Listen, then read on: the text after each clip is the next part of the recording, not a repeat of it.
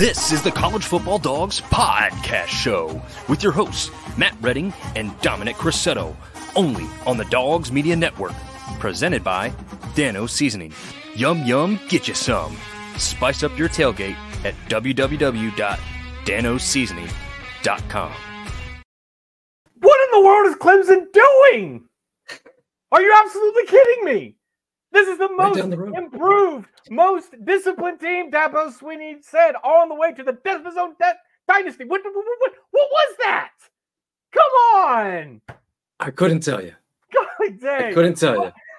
Welcome inside, everybody, to the College Football Dawgs podcast. I'm your host, Matt Redding. With me, as always, the great Dominick Cressetto, all the way from Durham, North Carolina. Dominic, how are you, my friend? Good. I uh, I avoided the travesty last night, and I did not go to the local game. Uh, I did watch, and was just as shocked as the rest of you on the result and ending of that one. Well, not the ending, the whole thing, really, but the whole, mostly the second half, I guess. I, I man, I'm telling you what, I just I don't know what to think anymore. Like I I could feel the upset coming, and then Colorado beat TCU, and I was like, there we go, that's it, that's our upset of the week.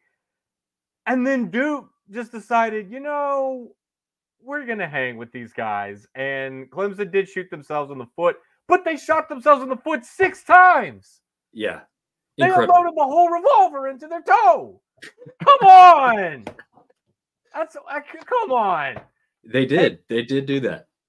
Uh, just I'm telling you what, Dabo himself, when the transfer portal became a thing, was like, I ain't going to use that. Well, congratulations. Yep, you reap what you it sow to here. yourself. Oh Yup. man, what's that? What's that line by Adam Sandler? You blew it. My yep. goodness, Duke, welcome to the playoff. Anyways, we've got bit of an overreaction. We've got a lot to talk about tonight. All of you on the chat, thank you so much for joining us. Shout out to Michael Wall who won our contest on Saturday. He's got a fifty dollars StubHub uh, gift card coming his way. Y'all jump on in and start loading us up with some questions that we can answer throughout the show. We want to hear your trash talk. We want to hear your hype for your favorite team. We want to hear why Clemson is overrated and the dynasty is officially dead. Um, Yep. Especially that. But before we jump right into the nitty gritty, we've got a couple of other things going on tonight, such as a roundtable with some of our own writers and our president and founder, Hunter Dworsky, as we look at the top 25 player of the year. But before we get into all of this good stuff, Dominic, we got a quick word from our friend Deion Sanders, who is now 1 0 at Colorado, and Yes, his pals is. over at Icy Breeze right here. John, you got a portable air conditioner that can be used anywhere. It blew my mind. Where were you several years ago when I was playing uh, select baseball, man, in the scorching heat in Texas? Tell us how it works. It's a true portable air conditioner. Here's the big deal. So Florida, South Texas, humidity, you, you, you can't make a, a swamp cooler work. There's already moisture in the air. Right. This is a true air conditioner. It actually pulls the moisture out of the air. So this thing, you can run it off a battery. You can run it off a 12 volt cord, off a 110, but this is what makes it unique. How long does that battery last? Then? Six and a half hours on a single and a charge. half hours. The great thing about it is, is you can use them indoors, outdoors. You can put it right in the tent with you. The idea is, is to be extremely portable. This thing is light. It is like, You know, you- I love the colors, by the way. It works perfect for the new uh, Yeah. CU partnership. That's right. Can you tell me about not just the innovation, but uh, why? A lot of your athletes, the people that like the U.S. Open, Australian Open, the Olympics, the athletes that are using these, it, it, it helps them get that one more rep. You're just dragging. You got the catcher back there just wore out. Yeah, it's, it's to me it's revolutionary because not only uh, the how it works, but the price point of two hundred eighty nine dollars. It, it functions as a, a normal cooler too. If you look on the inside, We got ice. you're just put We ice in it. This Yep. is a 38 quart cooler, so you can throw your drinks in it, your food. Mm-hmm. But what makes it special is the patented uh, heat exchanger coil system here. Okay. So the water.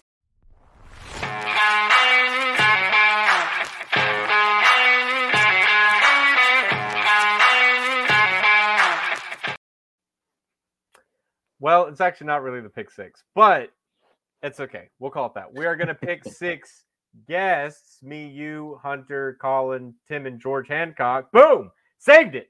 We're going to pick six guests to come on and talk about our uh, top 25 reveal here on the Dog Sports Network. Hunter, all the way from LA. How you doing, my friend? Good. How are you? I'm great. I'm jazzed. College football's back, and it did not disappoint. Collin, how was your weekend, buddy? You know, it's fantastic. I mean, I can't complain when there's football on. Abs- Spoken like a true football fan, and that's exactly what we're here for. All right, well, let's just get right into it. So we over here at College Football Dawgs have our own top 25 that we do. Yep. So, uh, and recently, what in the world?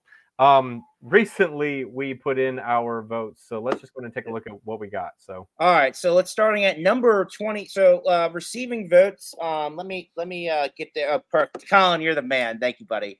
Uh, receiving votes looks like I, I, Iowa, UCLA, Kentucky, Miami, Arkansas, TCU, UCF, uh, Auburn is receiving votes. As Yeah, should. Pitt- Pittsburgh, uh, Houston, Troy. Yeah, so um, nothing crazy on that list. I, I was a little surprised to see Texas State on there, um, but you know, as we as we develop more into the season, I guess I we'll think- see. Texas State makes more sense than Wyoming there, but you know, Yeah, just go Okay, post or whatever. Or they say. Virginia Tech.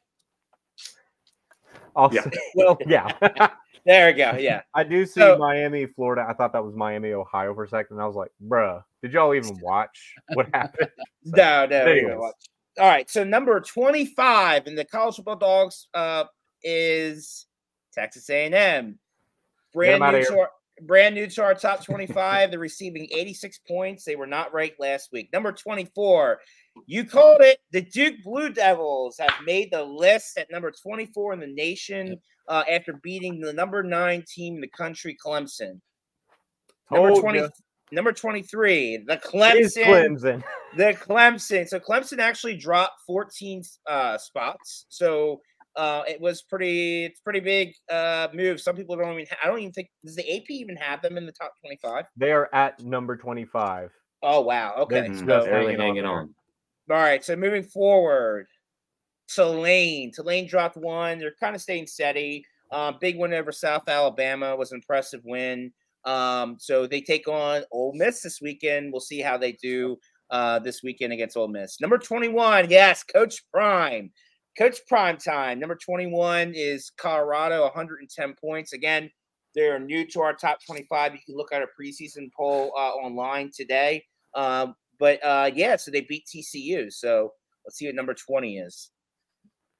Number 20, moving Let's up three go. Three spots is Wisconsin with There we go. 157 points. So Wisconsin had a big win uh, over Buffalo. Uh, it was close in the beginning, but Wisconsin was able to pull away. Definitely a Big Ten championship uh, contender for sure this this year.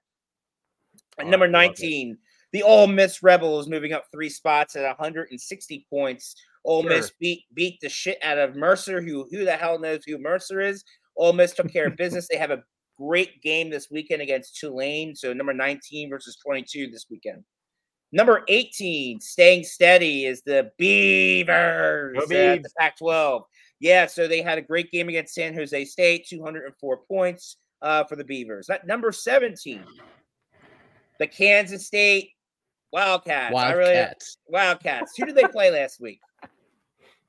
Candy Cane College. I was going to say a really bad word, is- but it started with a P, but I didn't want to say that. But all right, going into the next one.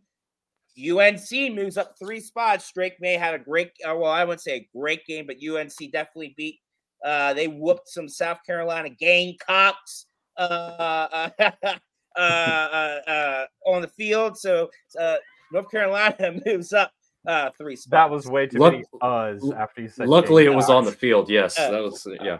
Number 15 is LSU. Yes, they dropped nine from being blown out by Florida State. They get 246 points. Um, they are number 15 on our list. Number 14. Wow. The Oklahoma Sooners move up six spots, blowing out Arkansas State, which was a huge win for the The Sooners. They look Butch good Joneses. And they look good this year, man. I think they're going to be in the uh, in the college football playoff, in my opinion. So we'll see what happens. In Number 13. Dillon Gabriel, we trust. Yes. Number 13, Texas dropped two spots in our top 25 poll. I, I would say a lot of our voters were not impressed with Texas's win over Rice. Uh, it was a slow start. Uh, some of the same issues that they had last season. So didn't look good for the for the uh, for the for the fighting uh, Steve Sarkisians. Uh, number 12, the Oregon Ducks staying steady with 379 points. So Oregon looked good against Portland, 81 points again, an FCS school. Um, when you're putting up 81 points like that, your offense is obviously dynamic. Yep. Um, we felt that Oregon should stay put. Number 11, The Utah Utes, they move up two spots after defeating Florida in a great game. Cam Rising was not in that game, so we felt that they should have been bumped up anyway. They have some good depth at, at quarterback. We know that they can win even without Cam Rising and their and their starting tight end. Utah, number 11. At number 10, the Notre Dame Fighting Irish. They beat Navy and they beat an HBCU school. Congratulations on that. Uh, a lot of our voters. Uh, a lot- a lot- Oh man. I'm Listen. glad you were trying to be genuine there. I I be very genuine there. Eh, If it, listen, Uh, I I personally voted them like 14th in mine. I have no idea why anybody. We have people vote for them all the way up to number five. So I don't understand how anybody could justify moving Notre Dame from 14 to five. I mean, you must be have half a brain or whatever. They didn't I'm play happy to see your USC bias showing. I didn't wear Yeah. a USC Uh, shirt today. So yes, but Notre you Dame moves didn't up have five. to. Notre Dame moves up five spots. Um, they go up to number 10. I think the AP has them at number 10 as well. So feel good about that one. Number nine, Washington moves up five spots. Let's go. Four, 408 points. Michael Penix Jr. untouchable during the Boise State game. I think they have they're a real contender to try to beat the Trojans this year. We'll see what happens in the Coliseum uh, later in a couple of months. Number eight, the Tennessee Volunteers. Yes, Tennessee moves up balls. Tennessee moves up. They played a very weak Virginia team. I I wasn't impressed with Tennessee. Uh, personally, I had them, I think, ranked at like 12th. Um, the, their quarterback is is trash. So I, I wasn't, I you know, I'm not a big fan of Tennessee. Number seven. Wow, the There Penn. State Nittany Lions. I know the great the great Kyle Golik is excited right now. Uh, he is he is so happy uh, that the the fighting uh, the not Alina, the fighting the fighting uh, the fighting cats the fighting the fighting pussy cats over there at Penn State. Number seven, they're gonna put. Who do they play this week? They play the Delaware Blue Hens, which is my former school. So uh, go Blue Hens. Number six. Wow, Ohio State falls from number three to number six and a shocker uh, for our top 25. I think Ohio Very State fair. was very, very, very weak. Um, I actually voted them at number nine in my list. I was not. uh, Again, things can move around as we get into the into the season, but Ohio State is at number six. Number five, the Alabama Crimson Tide. They stay. We're we're keeping them. We're staying. We're keeping them put. Alabama, 573 points. They had an impressive game against Middle Tennessee State. Mr. Milrow did a really good job, possibly a Heisman contender this year. We will see. They have a great game down in uh, down in Tuscaloosa this weekend. We're sending Tim Bailey and company to Tuscaloosa tomorrow night, so our team will be down at Tuscaloosa for the football game and the college game day as well. Nice. Number four, moving up four spots, the Florida State Seminoles. Florida State, 575 points. They received three first place votes. Uh, so Florida State is at number four. Big win against uh, the LSU Pussycats. Uh, and uh, it, and this is a team that definitely can compete for a national championship. Agreed. Next. Number three, dropping one is Michigan. Now, I will say this: you Dropping will see- one. They did. you- They dropped two. th- they you will see what happen. You will see how close one Oh, wait. or two and three are. And at number two, the USC Mhm. Trojans come in at number two by one point. So basically, a two-way tie between Michigan and USC for the number two spot. USC had a Caleb Williams threw five touchdown passes against Nevada. He threw four touchdown passes against San Jose State. USC's defense looked much better. I think a lot of our voters felt that USC's defense was mo- was much better. And I think when I was talking to different Don't voters, include were- me in that. yeah, you, you, USC talking to different USC voters, they said, look, if the defense is okay and you combine that with a Lincoln Riley offense, you're talking about a p- potential national title team. And number one, Georgia. Georgia having 20 first place votes, 639 points. Georgia is the number one team in the country according to the college football dawgs team. So there's our top 25. Um, there you have it. Where is Tim? uh, Can we? Can we? Is Tim not? Can someone send a? We got to get Tim on the show here. We will Um, track him down, but we do have plenty of others for our roundtable. Tim can jump on uh, in a second, but let's just go ahead and jump right into it. If we can get everyone up on the screen real quick. So there's our top 25. Let's go ahead and roast ourselves. Dominic, I'll start with you, good sir. Plenty of movers, plenty of newcomers. What are your thoughts? Yeah. Uh, let's see. I'm gonna see if we get this screen, this graphic back up, so I can see that. Uh, A and M sneaking in, you know, top 25. I guess maybe, but you know, it's kind of like they're always overrated, right? Uh, Duke sneaking in. There we go. I don't know. I'm not sold on Duke. We'll get to that, but it's just yeah. Duke's a yeah, good feel know. good story right now. it Um, is. I can see why they they've been put in for now, I guess. But let's see if they have any staying power. Um, you know, uh, if you if you if you were told before the season started that they were going to come in and beat Clemson, then you probably would have said that they would have been a top 25 team. Now, if you watch the game, you probably feel different. Whatever. It is it is what it is. It's kind of surprising that Tulane wins their first uh, game of the year against a what everyone thought was a highly competitive G5 program in South Alabama who was gunning for the possible New Year's Six sele- selection, and then they drop a spot. Um, but uh, you know, it could be a byproduct of Colorado jumping up in Yeah, there uh, because they're only one spot above them. Colorado certainly deserves it. I thought maybe they could even wind up a little bit higher here, but uh, yeah, I, I think from there on, it's not too surprising. There's nothing crazy after that. It's, it's mainly the bottom that there's a few surprises, and and some teams that certainly earned it, just like we said with Colorado. So those are kind of my thoughts, especially towards towards the bottom of our poll. Mr. Sutrick, your thoughts on our top 25 poll? You know, I think it's interesting to see Oklahoma as the biggest gainer. uh, Wow. Okay. 73 You know, points. I- Is that enough for you? Well, here's the thing: they move up six spots. You know, there's some other teams you could talk about. Um, I mean, Notre Dame's impressed the first two weeks. Utah taking out Florida with what they had eight injuries or something like that Sure. to their starters. So, I mean, Utah only moving up two, whereas Oklahoma moves up six. Uh, North Carolina taking out South Carolina. Um, you know, there's there's some other teams in there that you could think, you know, may move up a little bit more. I mean, Florida State only moving up four. You know, they took down a ranked LSU squad that was top five.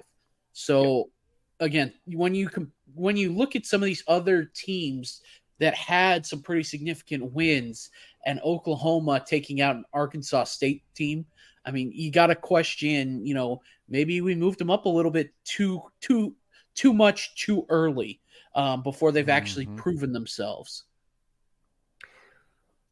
That may be true, but you got to think Oklahoma has to get the benefit of the doubt at this point. They had a tumultuous year one under Brent Venables, but he's had some time to get his system in place. And Dillon Gabriel picked up right where he left off. So um, if he Mhm. can stay healthy, I think they'll, I think they'll definitely be more deserving of seems moving that up. the- So the the Tennessee fans are so deranged right now that they are they just are so upset with USC being ranked number two. Uh, I I will say you guys should look look at how close five, four, three, and two are from their from. I mean, it, it I, I, what I will tell you, it's from five, four. The top five teams are pretty set. If you look at, they're all within a certain range. Two, I would say two, three, and four, and five. So any, any of the- them, any any of them could move around. You know, Florida State's only up two points over Alabama. USC's only one point over Michigan. I mean, I think I think even in within the AP, some a lot of the AP voters are also voting USC at number three, um, which we saw that in the AP this morning. Um, so you know, this is this is this is going to change, you know, week to week. Uh, but you know, you know, this is not set in stone. So I I saw Adam Stafford in the chat. He said switch Alabama and Florida State. Uh, get out of here, bro. Mhm. Like, Yeah. I know that we're, I know that we're all super excited to see Jalen Milrow, you know, running the Wildcat option at quarterback, but Florida State just looked like the real deal based off a week one eye test. They took down the number five team in the country in Yeah. spectacular fashion. I'd make an argument they should probably be number two, right behind USC. I- And I think Tim- was, go ahead. I think Tim, I think Tim Bailey. Um, let me get Tim in here now. Actually, Let's Timmy see. B. Tim, are you there? Here's Tim. I'm here, but I'm backstage. Yeah. Tim, the cool man Bailey. He joins. Not the same. He Oh, joins the here. show. Host of the Tim Bailey Show, Mr. Bailey, uh, and then we'll get to Georgia in a second. Here's our top 25 poll. As I said to Dominic, plenty of newcomers, plenty of movers. Um, what are your thoughts on this whole thing? Um, you should probably switch Florida State and Alabama. I'm just kidding. Uh, Um, get out of here. I'm not explaining this again. um, I pick I my, my I submitted my ballot. I had Florida State number one. Um, Wow. I don't believe in the worry about what happened last year thing. Um, Georgia's not the same team. Um, they didn't look like the same team against UT Martin, and I know that it's week one. Um, but Florida State to me is the number one team in the country right now. They have the best feet. They were very good last season. Um, they only got better through recruiting and through the transfer portal. So that's that's who I would that's who I would have at number one. Sure. Um, if we could pull that list back up for me, this is the first time I'm seeing it as well, just like you guys here at home. Nothing like raw reactions, Um, everyone. yeah. what, are, what are your thoughts on uh, what are your thoughts on Colorado, Tim? While while while you're waiting on that graphic, you think they're I uh, think that makes sense. I I think yeah. you, you beat a team like TCU. I don't know how good TCU is, you is, um, but this is also, you know, this is we're we're in September, right? So like, you know, it's a meritocracy. At least it's supposed to be in college football. You beat a team like Yeah. TCU on the road, a Power Five opponent, one who played in the national championship game last year. Sure. And um, you know, it makes sense. Um, Texas A&M is in the top twenty-five. Um, I don't. I never understand that one typically. Um, you know, Don't that, make that me is get what it is. president of college football of college football on here. I, I'm sick. I'm so sick of this. I've Is already. that me or college football dog? That's that's college. Me is college Football no, you're dog. here. I'm the president of college football. Uh, we Oh, all yeah, yeah, agreed yeah. for Texas A&M to get top ten consideration, they must win a minimum of Hey, 12 games. Let me just So, say that. Can I just say something? The SEC is dead. The SEC is done. I'm going to Says- tell you right now. This This is a year, guy who 20 put Georgia at number one in our Listen. poll. Listen. I don't think. Let me just say this: if Georgia plays like they've played, uh, even against uh, the team that they, I don't even know. That's the problem. I don't even know why. Can I ask you this? Why is Notre Dame fans expecting to be in the top five when and when you play an FCS school? Why is Georgia scheduling an FCS school? Why is Alabama playing Middle Tennessee State? Why are these? Why, So- I don't understand. It, it- it's ridiculous. With, And, with- and and if Georgia plays like they played against that FCS school this this week with Mike Bobo, let me tell you, Georgia's not staying at that number one spot next week. I'm telling you. so with Yeah, how uh, Oregon State might be being underestimated as well. A 10 win team a season ago. Um, they looked really impressive against a, a decent group of five teams that they played on the road. Uh, ironically, uh, potentially in a matchup that may be a conference matchup soon Yeah. because they may be moving to the Mountain West with some rumors. Let me. Um, they looked extremely impressive, easily covered the spread. Quite frankly, looked better than your Trojans did against the same opponent. Um, that's not to say that Oregon State's better than USC, but I'm just simply pointing out that they played extremely well against them. Uh, really stuffed their run game. Let me let me put this to, to the group real quick. So let's just Yeah. assume that that top four right there, Georgia, USC, Michigan, and Florida State. Let's just assume that that holds throughout the entire season and the playoffs Yeah. start. Does Florida State beat Georgia? Yes. I think so. yeah, they could. Yep. And does USC what is the one Michi- thing that Georgia struggles with? Vertical passing game. Yeah. Florida State this year might be the vertical passing game in college football. Uh, Right. They don't have any way to defend, and, and they also lost Kelee Ringo to the draft. Hmm. Um, They lost everyone in the draft. secondary has been Georgia's secondary has been it's been tough. Uh, it's been tough for them, and um, I don't know if maybe they just don't coach them as well as the other positions there. I'm not saying that's the case, but anytime they play against an opponent that has similar talent or even a pulse at all, uh, if they've got a quarterback that has an arm and they got a receiver who can catch, they're going for 350, 400 passing yards on them, and that's just the reality. Matt, It can I, address, can I Yeah. can I address something that's being brought up in the comments? So the way the the poll worked is every member of College Football Dawgs, uh, members that have contributed to College Football Dawgs or writers are part of our leadership team.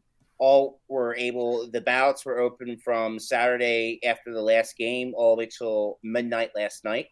Um, US. Uh, a lot of people are saying that because I'm a USC fan, USC's at number two. Let me just say this: Tim Bailey can tell you right now where he ranked USC. Uh, we had four people vote USC as the number one team in the country, and we had multiple people vote USC at number either either number three or four. I mean, that's just We had way- a couple at way- two.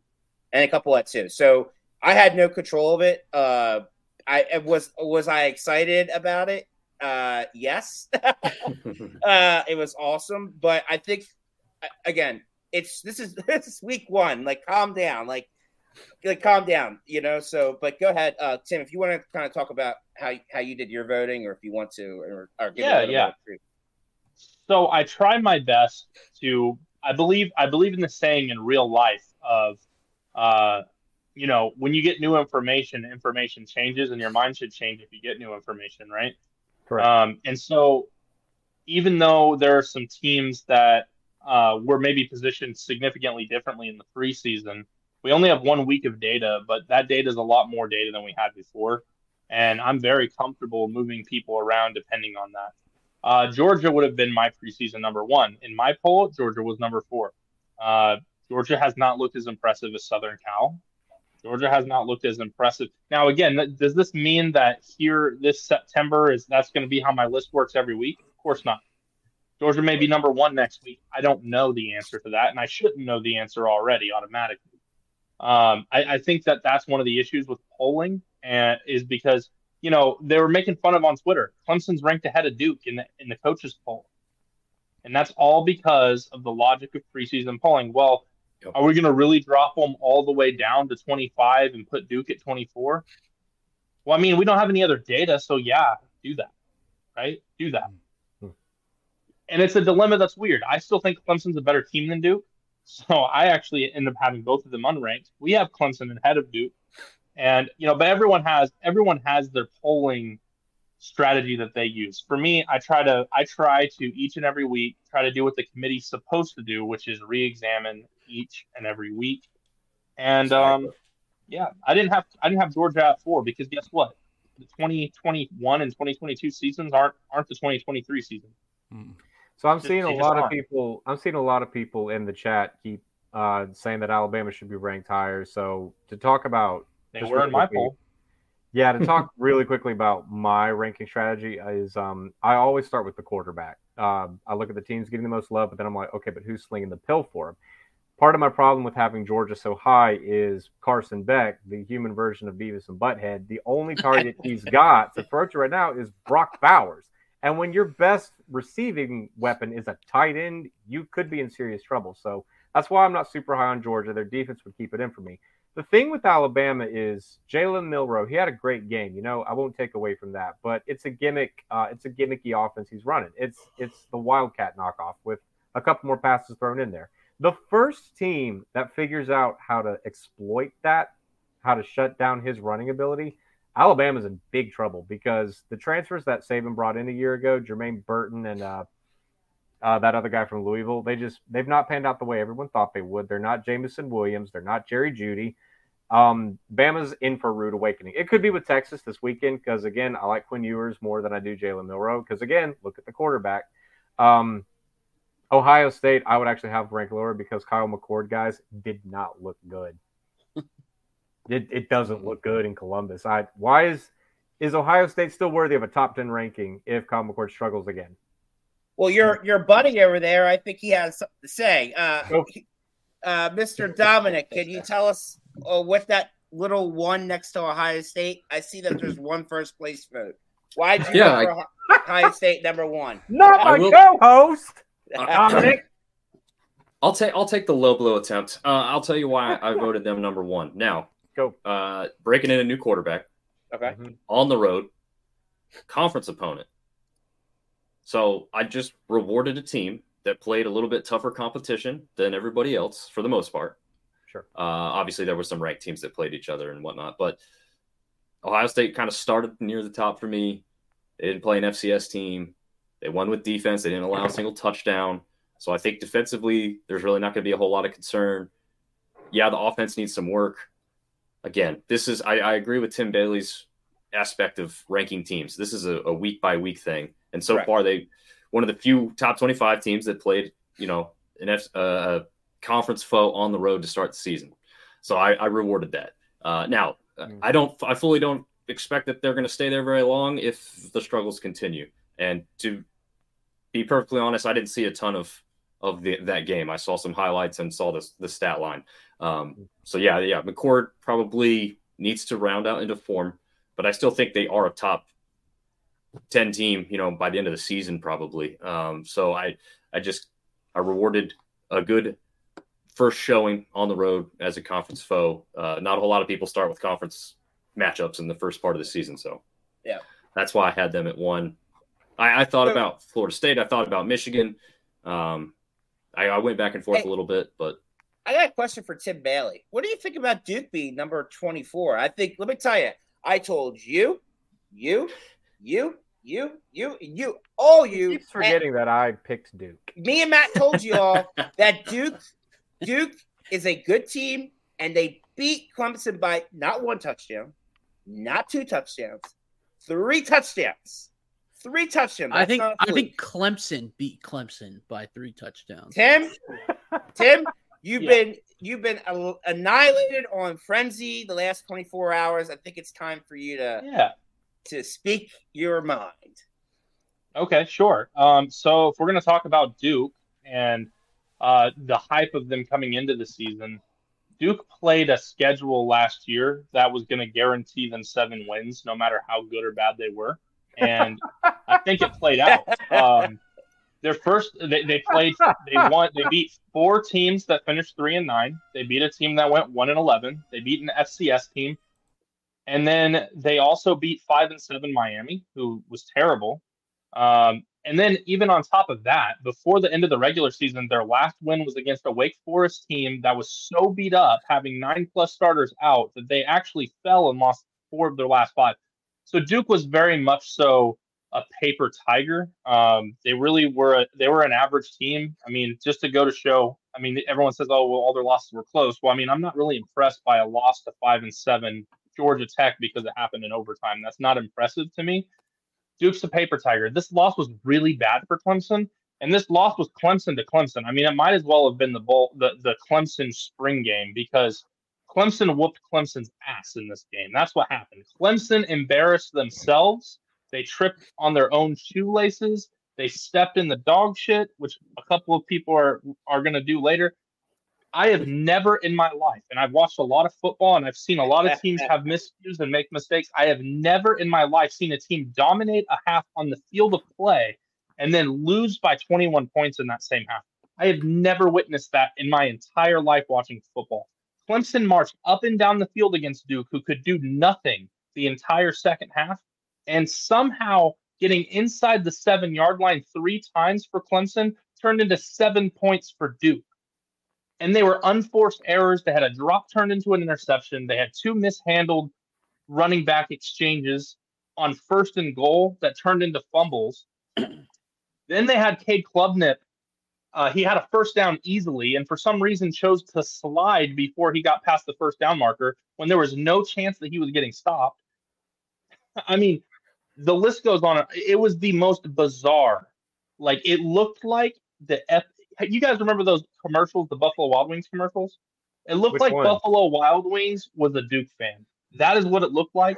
I had never witnessed anything like that type of self sabotage in my life. Wait, so, and I don't know what fixes that problem. Dude, I don't know what fixes that problem. That's crazy. That was the craziest I'll loss tell you what fixes I have it. ever witnessed. Here's what fixes it. Dabo Swinney stops pussyfooting around the issue of modern day college football and embraces everything new like the transfer. Okay, so portal. if you go to the tran- if you go to the transfer portal, does that make Cade Klubnik not just?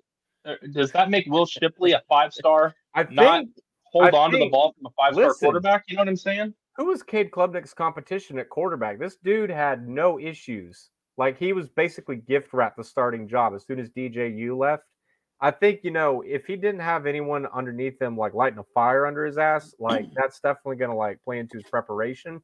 So you know Come on, at least at least yeah. There's a five star on their roster. They have they have a Vizzina, the, a five star that they just got from from from recruiting rankings. Now, well, put him in. I get I get what you're I get what you're saying, but Cade Klubnik's not the problem in that offense.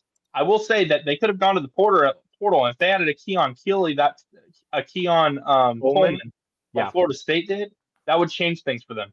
Their wide receivers don't separate. They don't have any big plays, and, and maybe that's fair, right? Because it is harder to to have to score on eight, nine, ten play drives, which is what which is what Clemson has to do because they don't have explosive playmakers. They have efficiency guys. Cade Klubnik wasn't that. He had a bad first half, but that second half, his sure. tape is not bad. Aside from for some reason not being able to handle quarterback running back exchanges. Yeah, I don't understand how that happened, but from a throwing the football standpoint, he looks fine. He's got all the tools. Um, he was making accurate throws. I mean, at the end of the day, uh, you're right. The the portal could help them, but I mean, it was self sabotage. Clemson should have won that game based on if you just took the tape and took away the scoring plays.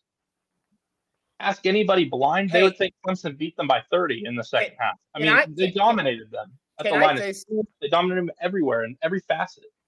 Can I say something? Look at the top 25 list. Who's the number? What team moved up the most out of all 25 teams? Can you, can you, Tim? Why don't you go ahead and say it? Oh, is that did Oklahoma move up that Oklahoma, far? Oklahoma oh, yeah. moved up the most. Number six. They were the spot. most. Yep. Six I mean, spots. I guess if you beat an FBS opponent by 73, you, you earn some respect. Uh, you know, Arkansas State's not Arkansas State's nobody to write home about, but I mean, it is an so, FBS opponent, and it was 73 to zero, and the backups played the entire second half. So that is kind of crazy, to be honest. to move up six point, did they move up six? Um, do you think they're better than an LSU team that got blown out? Probably. To be um, honest with you, I, definitely. I, you know, my Oklahoma for me, I have Oklahoma in top ten. Easy, easy. I think they're better than Notre Dame. I think they're better than Utah. I think they're better than Oregon, Texas. I think, to be honest with you, I think Tennessee is freaking overrated. Number one, Tennessee is overrated, but I do think they're better than Notre Dame.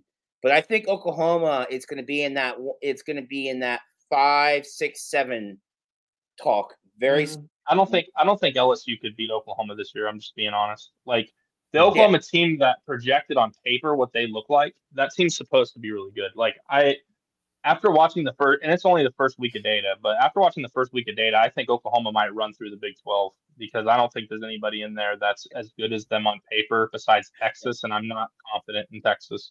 I will um, remind Trevor that I'm 15 I, and three in my pick'em, so come for me. For Oklahoma, also, here, here's one thing to point out though. Oklahoma played Oklahoma played a post uh, a bowl game post bowl practices against Florida State, and while Florida State added Jaheim Bell and Keon Coleman, those two teams after those bowl practices, which everyone knows, that's basically the 2023 versions of both of those teams, minus a few guys that come in, and Oklahoma got better and Florida State got better those two teams played about as even of a matchup as they could have. In fact, Oklahoma led by double digits for a big chunk of that game. So if you think Florida State's good, Oklahoma and Florida State in the same stadium that LSU got torn to pieces, Oklahoma performed significantly better. And uh, I don't see a Jovantae Barnes or a Gavin Sawchuk on that on that LSU roster and Dillon Gabriel is 10 times the quarterback Jayden Daniels is. So offensively, Oklahoma is certainly a superior team than LSU. Could, uh, defensively, though, I mean, defensively, sure. LSU has a tremendous roster, tremendous defensive roster. So, a quick question for uh, Tim, uh, because I'm getting crushed right now with a bunch of USC haters. Where did you have USC and why? Oh, I had US, I had USC at three. Um, really improved defensive line play. Um, defensive line's really good. Offense is probably the best in the country. Um, I kind of thought going into the season was either going to be USC, Ohio State, or Florida State had the best offense, maybe Washington. Uh, and then my kind of outside the bubble looking at was maybe Oklahoma based on their, you know, their uh, offensive coordinator. But um, USC's done the most for me offensively. Uh, they're lazily putting up 60 points in games. I mean, again, group of five opponents. But uh, at least it's not HBCU. Yeah. I mean, listen, USC USC is honestly a very weird dichotomy. You could lose your top three wide receivers and still have an uh, and still have a top three offense. You could lose your top quarterback and probably still have a top 15 offense, and that's the Heisman Trophy winner. Um, offensive line not as deep as I would like to see. Um, they did sustain yeah. an injury there, injury there, so I'm not sure how that's going to affect them. I know that he's kind of uh, not necessarily a starter, but a package player, but that still right. be impactful. Yeah. Um, running backs, much much better running game than last year. Um, so I, I think USC, I think USC is every bit deserving of a top five spot. I mean, if you have them at five or you have them at six, I, I'm not hating on that ranking, but uh, Yeah. I don't think USC at two is crazy at all. Um, Thank you, Mike. Thank you. I think I think I think we give Michigan way too much credit for in some ways because Michigan has a very complete team, but they don't really pass the eye test as much against teams. And we don't hold that against Michigan because of the results the last two seasons. But we do hold it against Ohio State and Michigan had a very similar result in their football game, for example. And Ohio State's getting absolutely burned and crushed for beating a Power Five team 30 or 23 to, to 3. They had a touchdown called back. It could have been 30 to 3. And Michigan gets a total pass for beating, you know, ECU 30 to 3. And I'm not saying Michigan shouldn't get the pass. I'm just saying we don't hold them to the same standard that we hold other programs. And I think that's very telling. And that's all I'm going to say about that. Matt, we're going to go ahead and play our. Uh, we we also have a dog, the dog of the We- award. We sure do. I'll add this real quick though. Texas, if you beat Alabama, welcome to the top five. All right. Yes. We've also got our college football dawgs player of the year that we also voted on. So Hunter, who do we have in contention for the award? We're gonna play a video and then we'll talk. Here we go. Go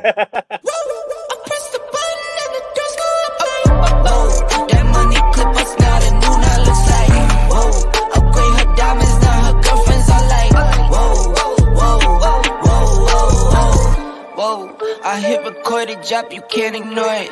I'm transforming now these cars and planes, I'm always boarding. Just out touring down in Charlotte like I play for Hornets. When I'm performing, never boring, now you can't afford it. Champagne Perrier, vintage frames on my face. Looking like I'm from the deep These no Cartiers. Pockets deep, deep, deep, bro. I can make it in my seat, bro. Do you, I'm doing me, bro. Making noise, use a beat, bro. Whoa,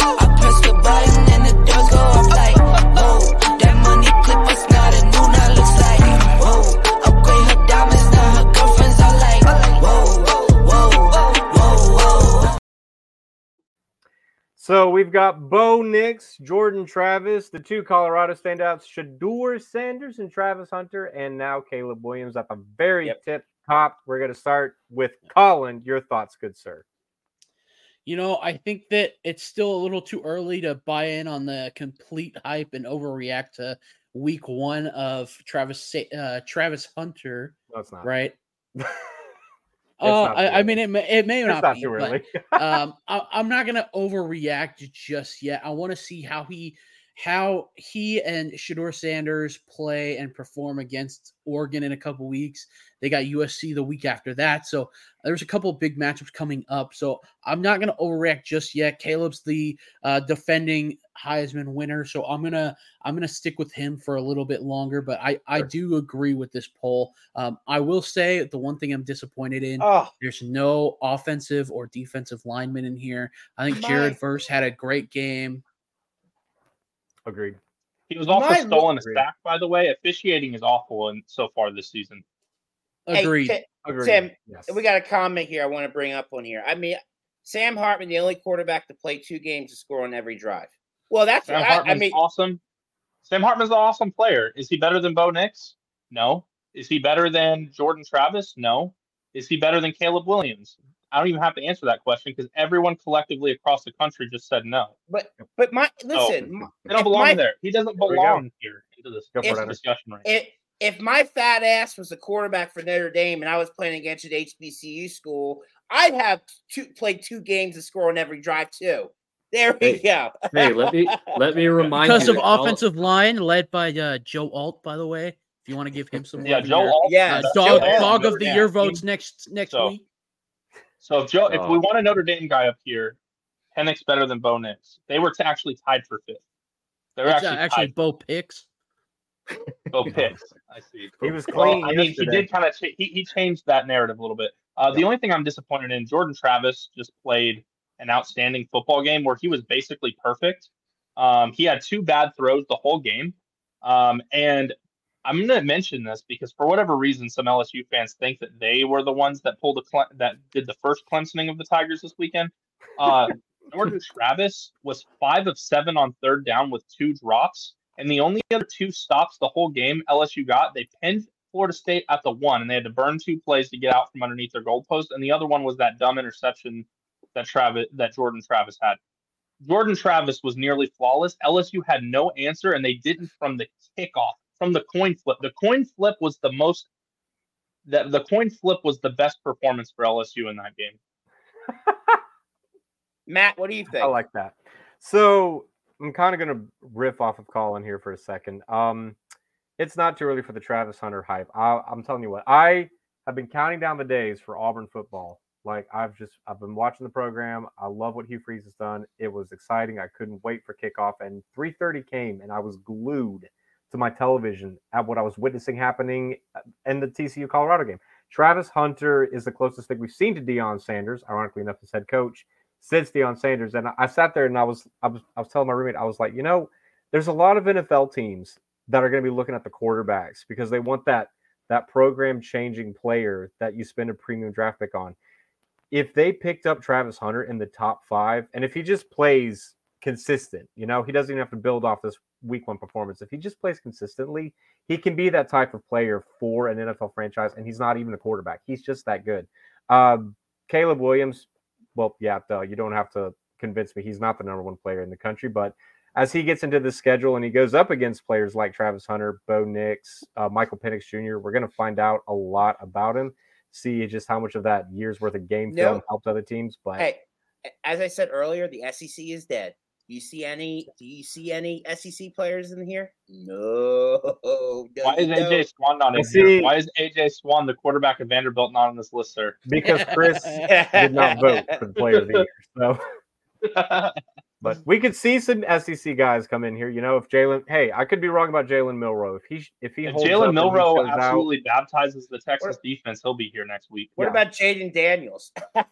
Oh, we I think we've got our our answer on Jayden Daniels last week. So, um, but yeah, I don't. Jayden disagree the Daniels in the cannon and shoot him across the field. He's he, he- he's he's fodder. He's just a guy on that team. He's he's an average Joe. So Matt, Yes. so we have a new segment that we're going to do every week. Are you ready to see the video? Well, no, we didn't get everyone's takes on the player of the year yet. Oh, I'm sorry. I, I, I, All right, Which George. turn, Hunter? Which think. turn? George, what do you got? Golly. I've been sitting here just twiddling my thumbs, waiting on somebody to call me. Golly. No, I'm just Hey, kidding, Get a guitar right now where it doesn't you- count. I know it's okay. I could I could grab it. Um, no, I, I I thought it was good. Um, I mean, I was disappointed there was no SEC guys there, but that's okay.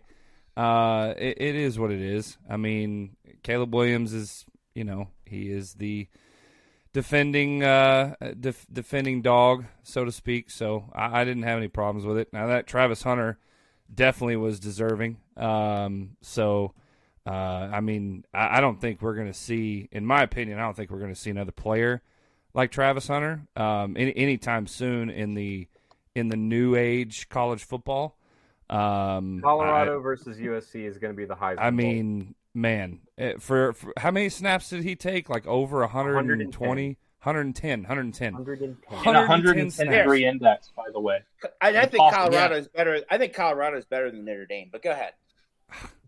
Of course you do. You- You you think everybody's think- better than Notre Dame? You think the You would Alabama think- School for the blind and deaf You is think Navy Notre Right. is better than Notre Dame? You would think New Mexico is better than Notre Dame, okay? I okay? voted Notre Dame at number thirteen, I think, or something like that. So I don't. That's not necessarily true.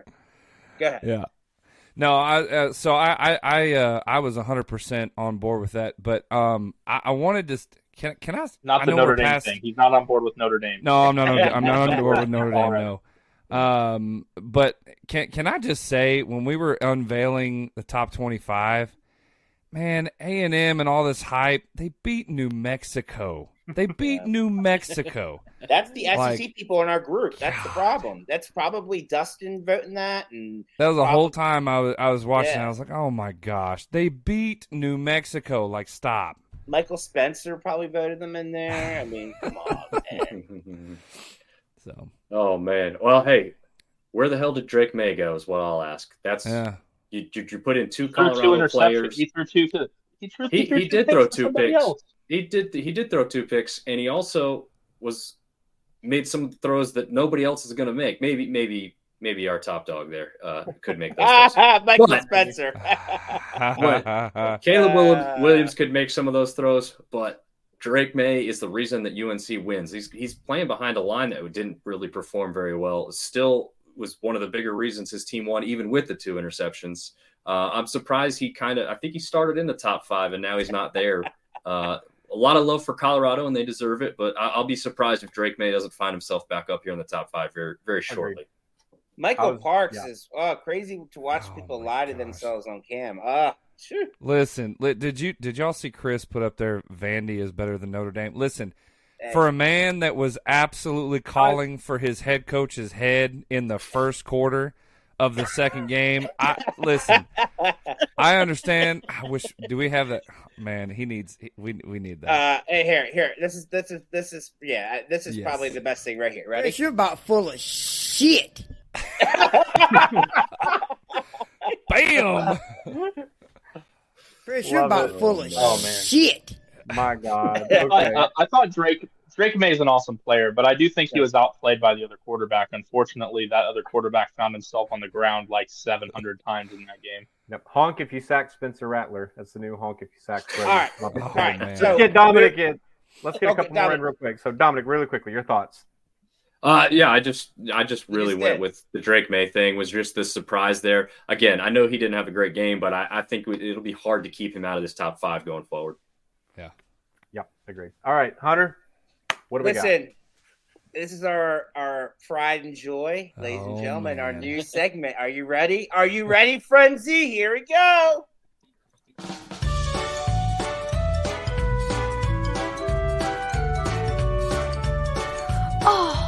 I stepped in shit. this is the dog shit takes of the week, where we go online and we find the worst takes on Frenzy, on Ugh. Freaks, on all we talk about college football, on Second to None, and we put it right on the public space. So, Great. and we're all just going to goof on people here. So let's start out with number one. Notre Dame is about to rain down hmm. an ungodly firestorm of doom upon every college team in the country. Everyone better watch out. CFP, too easy, baby. We're taking it all this year. Thoughts, everybody? You have no offensive line. That's all I got to say. They That's have it. Joe Alt. That's about it. Yeah. You haven't What won are we- anything. wait, The wait. A in Alt stands for all we have is Joe Alt. So Wait, wait, hang on a second. That's the take we have on this show that that Notre Dame doesn't have a good offensive line. Yes. How about Notre Dame hasn't won shit Okay. in almost in almost forty years? I didn't think they had a good offensive line. Maybe I'm wrong. First game looked like Sam Hartman was running for his life I agree. against uh, uh, a, a Wait till He they see he Bear- Bear on one. A Sounder. blitz got him, and a running back missed a blitz. A, a one a running back didn't pick up the blitz, and he got around him and threw a touchdown. That was- that You don't. was good. I they want think so. nothing to do with Bear Alexander. You watch. Listen, top Nobody five does. OL. I mean, that's fine, but they didn't play like it. Okay, Mm-hmm. and you can't say everyone better just watch out college football playoff when w- they haven't played their best ball yet. I mean, I'm sorry. They also haven't played anybody. Now yet. that, that's Right. now this take is crazy as hell. That's true, but right. yeah. Yeah. But Notre Dame And hey, have. I, I got a question. Why are we why are we protecting these people here? Why is this name blanked out? Come on, it's shit take. We gotta put their name. I mean, you know. All right, let's go. Let's go to take number two. Are you, get- are you guys ready? Here we go. Oh, Kyle there's a name. Woodward. Ah, Both of these teams may lose four or five games this season. Florida State, he was I thought they were, and LSU is worse than I thought they were. That is a really bad take. The- I, Yeah. he what, did you, what did you see from? What about Florida State's performance makes you think they're going to lose four or five games? In Fuck. the He was probably, ACC, talking- he probably looking at the first half. who? Stop. Who in the Well- ACC is gonna lo- is gonna win over Florida That's, State that's what I'm right saying. now? Have, has he seen their schedule? They get by Clemson and they hit their head on an undefeated season. Oh, I know. Yeah. Again. I would not take any advice from Kyle Woodward going forward. Ah. All right. Uh, All right, Kyle. Love you, buddy. uh, Sorry, man. right, he's a top of here. contributor, though. He's a top contributor. All right, Trainer Joe. dude. Shedeur, Shedeur Sanders is better and more NFL ready than Caleb Williams. Go argue with your mama. Whoa. I I don't know about the NFL ready part. Um, he looked sharp. That's about it. It was a very surgical performance with over 500 yards through the air. But you know, again, week six, Colorado versus USC. We're gonna find out a lot about these two teams. It's the Heisman Bowl, I'm telling you. But no, if I was if I was picking number one overall right now, give me Caleb Williams every single day. He said argue with your mama because he wasn't trying to have that argument himself. My mom has no idea who either of those players are, so I'm not going And to. she would still pick Caleb Williams anyway. You're right. A blind person would Yeah, pick she would. Caleb Williams. I mean, they don't, they don't even know. Yeah. Alright. Okay, Collin, tell them about the picture you posted up today about where uh, Sanders is getting some tutelage from, though. Hey, hey, get What get me that? that uh, that Hank Hill sound bite here in a second for the next one. Collin, you, you had that picture with uh, Sanders getting trained up by uh, Tom Brady on the offseason. Oh yeah, he so- was. He was with uh he was with Tom Brady The on the goat. field there, so getting a little training session in. I mean, Yeah, when your so- dad is Deion Sanders, that's kind Yeah. of Let, something. Yeah. Let's go. Let's go to let's go to the next one here, guys. Wow, UFC is going undefeated. undefeated. I Year. No one can detect tell me different. Absolutely no lies. UCF. I uh remember UCF is our underdog of the year, so yep, good pick. Yep. I, I agree with that. They're going undefeated. College Uh, football playoff. Dog shit take of the week. I'll buy into the Yeah, bit. UCF has to go. UCF has to. This is a bad take because UCF has to go to Kansas State. They Uh-huh. have to go to Norman, Oklahoma. Oklahoma, They- Yep. They have to go to Lubbock, Texas, and they have to go to Kansas. Yeah, Lubbock, Texas. Wyoming just beat Texas Tech. Come on. Yeah, but sometimes flukes happen, and Texas Tech is really well coached, and UCF is not. True. Well, and Wyoming so- might be a damn good team this year. Who So knows? th- this one, Who knows? Deep, Deep D- Dave Desai from the College Football Frenzy Group, I'm pretty sure. Sports Illustrated has Penn State ranked number seven. Bullshit. So do we. Penn State should be ranked number one. Oh gosh. we have them at I- seven, though, right? In our poll, We do seven is where they're I at Yes, for we We us. have have them them at seven. Yes. we have them Well, at seven. there, we- there's our argument. We have them at seven too. I think I just All found right. Kyle Golik's burner account. So His alias. moving on. What else? What else do we have? Current Heisman Current- rankings. All right, hold on, hold on, hold on. Here we go. Oh gosh. Travis Hunter. I, Big game Come boomer, back to me after man. week six. Come back to me after week six. It's Caleb Williams for now. Um, will be if- until for anyone otherwise. who doesn't know who Tyler Nubin is, that is the safety for Minnesota who picked off Jeff Sims twice against Nebraska. JJ, Um, JJ McCarthy is better than Sam Hartman, and Bo Nix is Oh, better than gosh. Sam Hartman. Come on, guys. And if he's trying to make this about Tyler who Nubin's better performed than well, Sam Hartman. I, I don't know if you guys noticed somebody that's missing from this list. He Hmm. starts with a J, and he's not on this list. And he played better than every player on this list, save the one at the top this week. Oh. Jackson. Uh, Jordan uh, Travis. Where is Jordan Jordan Travis at? Jordan Travis. I'm just kidding. But hey, no problem. We're rolling with Tyler Nubin, the safety from Minnesota. I Right. All right. Uh, S- S- Kevin and his sweet old grandmother. Michigan will just thump this Ohio State team 52 to 10. I thought this was supposed to be bad takes, Hunter. Based on week one, I, I'd buy into that, honestly. Oh, my Lord. into Oh, my God. if it's Kyle McCord versus JJ McCarthy, give me JJ McCarthy all day. This this isn't I bad. think 52 that to we 10. I I see see no no little issue. 52 to McCord. I agree. Here we go. Kyle Oh, how'd you make again. this list twice? good enough. Dude. Almost winning at Western Louisville. First of all, Kyle, yes, but did you see how Vanderbilt played? Like they're going to win the whole SEC. Winning the West. This is one of the worst takes I've seen this Winning week. the West. Auburn is winning Louisville the West, and not. Louisville will be the S- ACC champions. Yeah, okay. Man, Kyle- pump your Louisville's not brakes. winning the ACC. Pump Kyle- your brakes, bro. Kyle, college football is not your thing. Listen, no, he, this this take was made just uh, specifically for TV. It's good TV. That's all it is. Yeah. In basketball, knows- Co- Cody says in basketball. Ah, yeah, for real. All right, he deserves he deserves the Hank Hill he deserves the Hank Hill one for this one. is So that this, shitter? This, this the just shows me. Go, The ahead. shitter sec. The is that the shitter of the segment award? No, the last one is the shit is the bonus shit shit shit hole shitter of the of the segment. Yes. This Good thing we're not on just TV. knows his his- Kyle just knows his history. The FCC just shut this down. Three Yeah. extra times. Over. All right, here's Come next get one. me. Oh, this Okay, one's a great one. Reasons LSU lost, drop passes. Yeah, discrimination. That's yeah. Alonzo. Yeah. Uh huh. Uh huh. Uh-huh. Wasn't allowed to. Jay play Daniels is a fantastic free. quarterback and and will have a great year. It won't be amazing. It could be great. It won't be world stopping, but it could be great. So Doesn't Jayden Daniels is getting some weird benefit of the doubt calling things drops. If your pass goes 500 feet in the air and looks like a punt, and then a DB that was 15 yards out of position gets to run back and cross the face of the wide receiver, and then the ball hits the guy in the knee, that is not a drop pass, and it's not outta here, you statistically considered a furry drop pass. Get out of here, you furry bastard. Get out of here, you furry bastard. Get out of here, you. Collin, turn it off. It's stuck. Wow. All right, Do we next one. else? Fire Brian Kelly.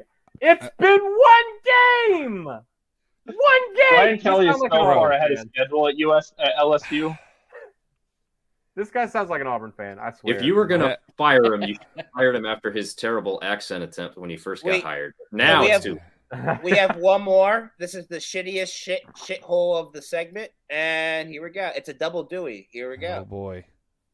Bonus. Is the best quarterback in college. I don't know who is. And then the guy below it said, and the guy below it said Sam Hartman. So that's a double bonus shit take of Oh the my segment. gosh. Sam Hartman is the best college quarterback in the country, and so is JJ McCarthy. Just shows you Aaron how and Ernest. Hey, this is just, I- that's what look that now people ask why we have a guy that can't that falls asleep as the president. Now you see the the level of smartness the American people have. Oh, Saying My Sam God. Hartman's the best quarterback in the country. Come Don't- on, man. Don't blame the American people for Yeah. putting Sam What's the Hartman college and football president? each other. What- We need to talk to the college football president. Yeah. Incoming comments All from right, the so what- Grizz what's- what's in next on? three, two, That's it. That's it. I'll be completely honest. Sam Hartman, fine quarterback. Looks Right. like Jesus. Touchdown Jesus. That's about it. But it'll take Jesus to get Notre Dame all the way to the playoff. Everyone, temper your expectations. JJ McCarthy. The J stands for just a good quarterback. That's about it. We'll learn more about them as we go on. But hold your expectations. We all know who the best quarterback is. His name is Payton Thorne at Auburn. All right. Yeah. Oh yeah. So, All right. So, uh, That's great. so before we get out of here, um, for us, because you guys are going to finish your show, and I'm sorry we ran a little bit late, but No, no, it's fine. Um, uh, Tim, where, tell us where you're going. Uh, we're gonna. Well, we'll see you tomorrow morning, and then where will we see you on Friday? on the When it- Tim Bailey Show right Go here ahead on and make- Football Dawg. go ahead and make the announcement. Go ahead. Oh yeah, yeah. It's it's still going to be on college football dawgs. Not, I'm just kidding. Uh, we're heading to Tuscaloosa, Alabama, baby. Let's go. Nice. We're gonna go check out Texas, traveling east to face conference opponent Alabama. Hmm. That's going to be a great game. I can't wait. I hope Yeah. So, so the out. Tim Bailey show will be down there in Tu- live from Tuscaloosa on Friday. Godspeed, Tim. You're a brave man. Um, yes. Don't bring your sister, or else they'll ask if you married her. Um, The take all your red- belongings the with you. redheaded, the redheaded stepsister in the north, right? Tim, Hello, real college quick before we get out of here, uh, Tim, where can people find you and follow you and all that good stuff for more great content? Appreciate your commentary tonight, man. Yeah, um, at Tim Bailey Show on Twitter, um, the Tim Bailey Show on Facebook, and of course, collegefootballdawgs.com. Yes, sir. Dominick, good sir. Where can people find you and follow you besides wearing a hat and a trench coat? You talking to me? I'm talking. I'm talking to George. I'm sorry. Okay, I was gonna say, I was Alex, like, no, I they think sound I familiar. usually wait till the end for mine. I can do it now. No, I, go ahead, George. Get off the show, Dominick. No. Go ahead, George. Uh, yeah. Uh, follow, of course, uh, right n- right here at College Football Dawgs, um, the Golden Boot podcast Fridays uh, at eight thirty Central Sir, Time. Good show. I, we we appreciate it. Uh, love to see everybody there, and then uh, the real Hog fan on Twitter. As opposed to the fake hog fan, which is That's my burner account. So awesome, George. appreciate it, brother. You have a good night. We'll see you later. Uh, Collin Hunter, our president and founders. Where can people find you and follow you and all that good stuff? We'll start with Collin over here. Yeah, you can find me at College Football Dawgs. You can also find me on Twitter at New England Fan 12. Awesome. He's also one of our big draft guys. So stay tuned for draft dawgs with me and Collin coming up later on. Super excited for that. So, and lastly, our dear Mr. President Hunter Dworsky, my friend, where can people find you and follow you and all that good stuff? Well, you can find me here at collegefootballdawgs.com. Uh, we will be live from the Los Angeles Coliseum. Uh, I want to do some reports at the USC Stanford game this weekend. Obviously, it's in my neck of the woods here in Los Angeles. It's easy for me to get over there. Um, but we got an exciting show this weekend on College Football Dawgs Game Day, which will be at 6 a.m. Pacific Time, 9 a.m. Eastern, uh, with me, you, and Collin. And we have some. Ex- we hopefully we'll have an exciting guest on the show this weekend, um, which none of you know about yet. So uh, we'll, we're we're we're uh, going to have some fun. Yes, we are, and we do giveaways every now and then. Michael Wall uh, won the fifty dollars StubHub gift card last week, so y'all be sure to tune in every Saturday. So, Hunter, thank you so much, brother. We Thank you. appreciate it. We'll catch you next time. Alrighty. Didn't even say See bye. Hunter. No, you just Hey, just just abruptly. Bye. the return. I love it. I love it when they do Oh, that. man. All right. Well, Dominick, my friend, just the two of us. So we're going to recap week one of college football really quickly before we also get into our game balls and penalty flags. But first, a quick word from our friends over at the Farmer's Dog. Maybe. In a second.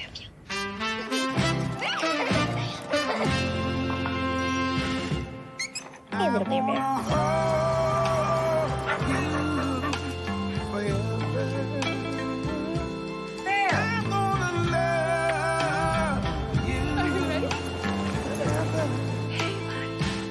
You gonna be a good boy? Don't worry, darling, about the rest of mm. our to have lives. from this day forward. Thick and thin, Come on, bear. I'll be there by your side. Oh. I'm gonna love you forever. Hey, bear.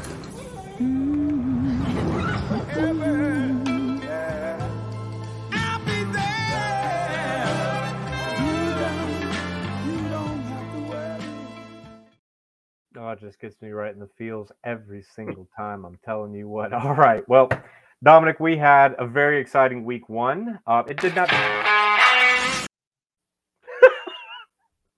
Podcasting, everyone. Uh, we made.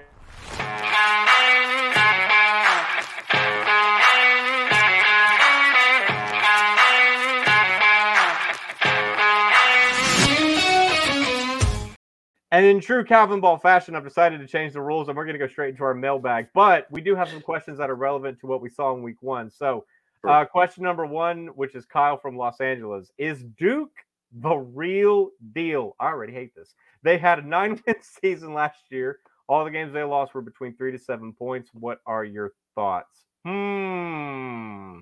Do you want me to start with this one, Matt? Yeah, go, Being go in- for it.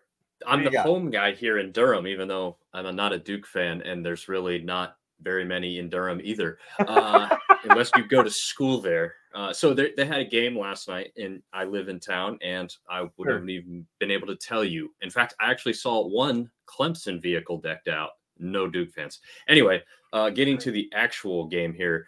Uh, yes, I I saw this argument elsewhere today, and our own Tim Bailey came back with kind of what he's already said. So I won't go over it too much. But look at the schedule last year. Mhm. Uh, so yeah, those they had some close games, but they didn't play very many good teams at all. In fact, I think looking back at it, I don't think they played a single ranked team at all last year. Yeah. So, you know, yeah, if you're a group of five team, then that schedule and the, those numbers probably look good. But as a Power Five program in the ACC, who's not all that strong overall, and you came in with that record, I think they looked fine last night. I think they'll probably do well in the ACC. Uh, I don't think they're going to win it. So no, I don't think Duke is for real. I think they are improved. How about that? That's a good answer. Um, I listen.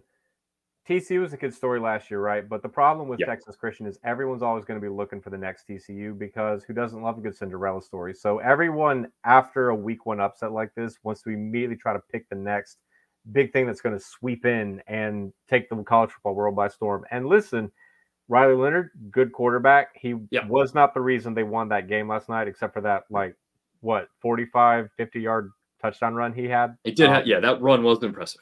Yes, I, it's just you know, I think this is more of Mike Elko being a good coach than it is Duke being a good team, and eventually that talent gap will catch up to him. Um, Yeah. I think they could have another nine win season maybe if the Cards go their direction and Riley Leonard takes his game to another level.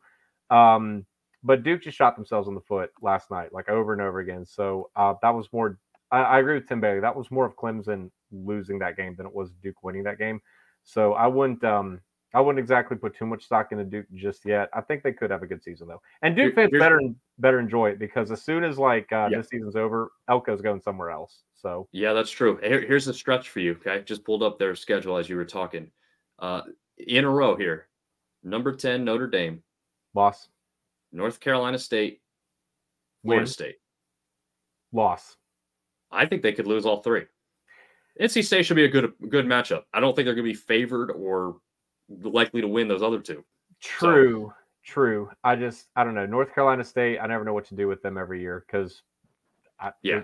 they're either going to be really good or really bad. There's just no in between. So We're about to find out this weekend as they play host to Notre Dame too. So Indeed. we'll find that out quick. Mailbag question number two is the SEC in trouble in regard to conference supremacy with the blowout losses by LSU, South Carolina, and Florida. David from New Mexico. David, great question. I was actually hoping to touch on all three of those games uh, when we recap week one. So this is a great segue into that. So thanks for that, buddy. Um, I'll go ahead if you don't mind, Dominick. I'll take this Yeah, one first. So the problem with Florida is head coaching. Um, it's not a talent question. They've got good players and they recruit very well every year. It's just I think Billy Napier had Anthony Richardson last year to cover a lot of sins, and now we're about to find out that he is way in over his head. Um, South Carolina just got outmatched. Like North Carolina just wanted that win a whole lot more. Gene Chizik was a brilliant play caller, calling up all those sacks and pressures on Spencer Rattler, but Rattler played well. Um, and LSU, of course, well, I mean, they Clemson themselves. So uh, Florida State's just a really good team. I have them penciled as a playoff contender before the season started, and I think this just justifies it. As for the SEC being in trouble, though, I mean, listen, this is just week one. You can't really make a lot of um, end of the year uh, predictions or end of the end of the decade predictions based on a week one schedule. Like, I thought Florida wasn't going to be that great um, because they're unranked, let's face it, and the departure of Anthony Richardson is going to hit them a lot harder than most. South Carolina, I don't really know what to think. No one really seems to. They have Spencer Rattler, um, and that's about it. LSU, though, should have played tougher, more physical. But again, all of these teams could bounce back at any given moment. It's the SEC. Let's see some of these conferences win a few championship games back to back to back before we start talking about the end of supremacy. But I do think the talent gap is closing, and it, it showed this weekend. Um, but Alabama and Georgia, they're going to continue to do what Alabama and Georgia does while their head coaches are there, and they're going to continue to be a problem for the other players to try to get to the top for years to come. Your thoughts, real quick. Yeah, uh, but pretty much kind of echoing your thoughts to end there. They still have Georgia, Bama, Tennessee. Uh, Tennessee maybe not on you know the top two level there as as the other two teams, but they've also got two ranked teams in Ole Miss and Texas A&M. We've spoken about Texas A&M maybe not being totally deserving, but that's five total SEC teams in our poll alone. I think that's pretty close, if not the Yeah. exact same amount that's in you know the AP poll as well. So no, I don't think the SEC is in trouble. Um, I think maybe maybe slightly down compared to where they have been maybe this year. Uh, like you said, talent gap is is closing. The portal is making parity reign, reign supreme across college football, and we're seeing it this year more than ever. Uh, so no, I don't think they're really in trouble. I think they're their dominant teams are still going to be pretty dominant. True. I actually, you know what? Go, I was thinking about this last night. Um, so the TV networks are moving towards Big Ten uh, slates and whatnot, and now more Big Twelve. Now that they just recently poached the Pac-12. Um, you you saw why yesterday. I think they're just tired of showing Georgia and Alabama beat up on everybody over and over again, and they want a little more competition.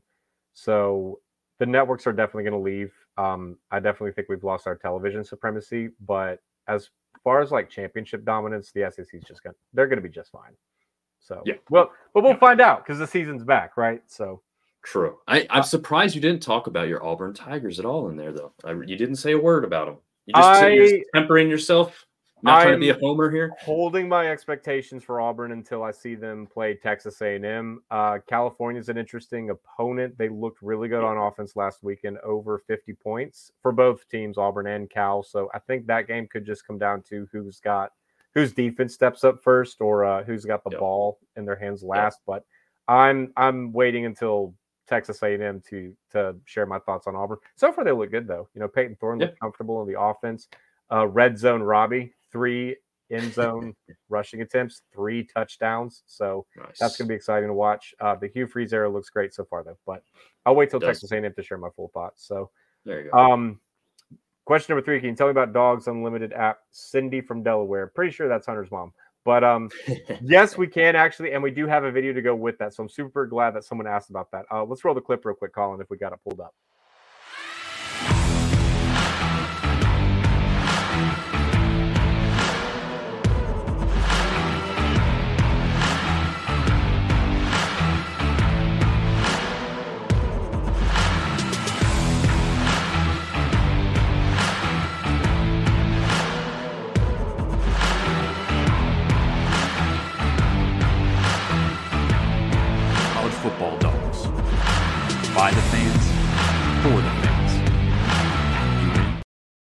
That's going to launch next June, July, if everything goes correct. But we are super excited for that. It'll be free to download. You can hang out with us, the writers. You can uh, take a look at Dawgs Best Bets. You can do fantasy football with us. Um, it's going to be an exciting app, and we're, we're going to have more coverage, not just on college football, but also baseball someday. Uh, me and Collin are working to maybe cover the NFL a lot more extensively next season, starting with the draft this upcoming year. But uh, yeah, College Dawgs Unlimited. Ugh, can't speak. College Football Dawgs Unlimited launching next summer. Y'all keep an eye out for that and uh, make sure to give it some love when it hits the App Store. So Yeah, Um, absolutely. And Real quick, go for it. we don't do garbage here. Go look We- at the website if you haven't. Uh, you're crazy if you haven't, but if you go look at the website, it looks great. This app's going to look great. If yes, you've got a favorite sports app out there, we're going to try and replace it for you because this one's coming. It's going to be legit. We're not going to try to replace it. We are going to replace it. There you go. Like it even this, better. This is non negotiable. we will replace it. So awesome. Yes. Well, while we're while we're talking about week one, um, I, I don't know. Like I'm I was, I'm still thinking about that SEC go 0 and three question. Um, I know a lot of people root for it every single year, so I think I think uh, Florida having Billy Napier is not helping because he wasn't really the right hire to begin with. Um, I think LSU just had a really bad game. They LSU really doesn't have any excuse. They've got way too much talent there to Yeah, have uh, that's true. crap the bed that bad. So That's true. I will Um, say though, I had Florida State in my my my top four, my CFP. So I'm glad that I look like a genius, smart guy, what to call it. Uh, so yeah, I'll uh, I'll pat myself on the back on that first pick there over LSU. I I also picked FSU, man. So we'll pat each other's back. There you go. Um, There you go. Yeah, there we go. there we go. All right. Um, also keep this in mind. Georgia had a marquee game last year versus uh, Oregon, True. completely obliterated them. Uh, Yep. So you know, it just let's see how Alabama does versus Texas, and then then we'll open that discussion back up if Texas blows them out of the water, which I Yeah. hope they do. Um, non-bias, I promise. No, um, no bias there at all. Except all the bias. Um, another game that I did see though, and I'm surprised no one in our mailbag talked about this, was the debut of Deion Sanders as the Colorado Buffaloes head coach. They took on the national runner-up TCU, ranked number 17 at the time. I haven't seen them in any major polls since then. Uh, this game was the whole package. I mean, you had offense, you had defensive uh, plays, turnovers, um, pretty deep ball passes. Shader Sanders there. Oh my gosh, I'm I'm in love with Yeah. this kid. I'm telling you, over 500 yards of offense through the air for Shedeur. I said Shader. It's Shedeur. Shedeur Sanders. He looked sharp, like he's been Yeah. doing this for a long time. And a lot of people were wondering, like, how would that HBCU talent translate over to the FBS? Well, the answer, just fine. It worked out just fine. Uh, the Buffs have no reason to be concerned about that at all. Um, unfortunately, Vandy Chris, that was not the national runner. Up. Well, the TV says something different, buddy. So Yeah, um, true. and I mean, listen, I know people are like, "Oh, well, that's just TCU. They didn't play defense at all last year." Well, look, Jalen Morris, he's an experienced quarterback. He's a veteran that came back and he looked good last year before he got injured and Max Duggan had to take over. Um, he was keeping pace with Shedeur. I mean, he had two picks, but one of those interceptions, I think you have to agree that was more Travis Hunter getting the ball more than it was uh, Morris making a bad throw. Um, Yeah. Looked like a like a soccer goalie stretching out to make the save there. Just incredible jump on that ball. That's the one right there. I mean, Yep. I'm telling you, this kid is the real deal. If if Yeah. your team tanks for Caleb Williams and does not make it, it's okay. Just go get Travis Hunter. He's going to have Yep. just the same amount of impact as drafting Williams would. But this game was the complete and total package. If you missed it, my condolences. Um, and it ended with an upset, our favorite kind of wins here in college football. So, Dominick, your thoughts? Did you see this game at all, my friend? Uh, unfortunately, uh, I didn't see this one live or anything. Just had to watch some highlights. I was at a game taking it in. These guys behind me here, uh, but uh, yeah, I, I heard the score and uh, was definitely surprised in a good way. I, I don't really have anything to favor TCU. I, I like I like Coach Prime personally. I, I think I'd like like to play for somebody like that. I can see why these kids want to play for somebody like that. I you know I watched all the clips of him talking to his team before the season, and I don't know how that you they wouldn't have been bought great in. prime impression in one of our videos. I tried. I tried. Hey, Deion liked it.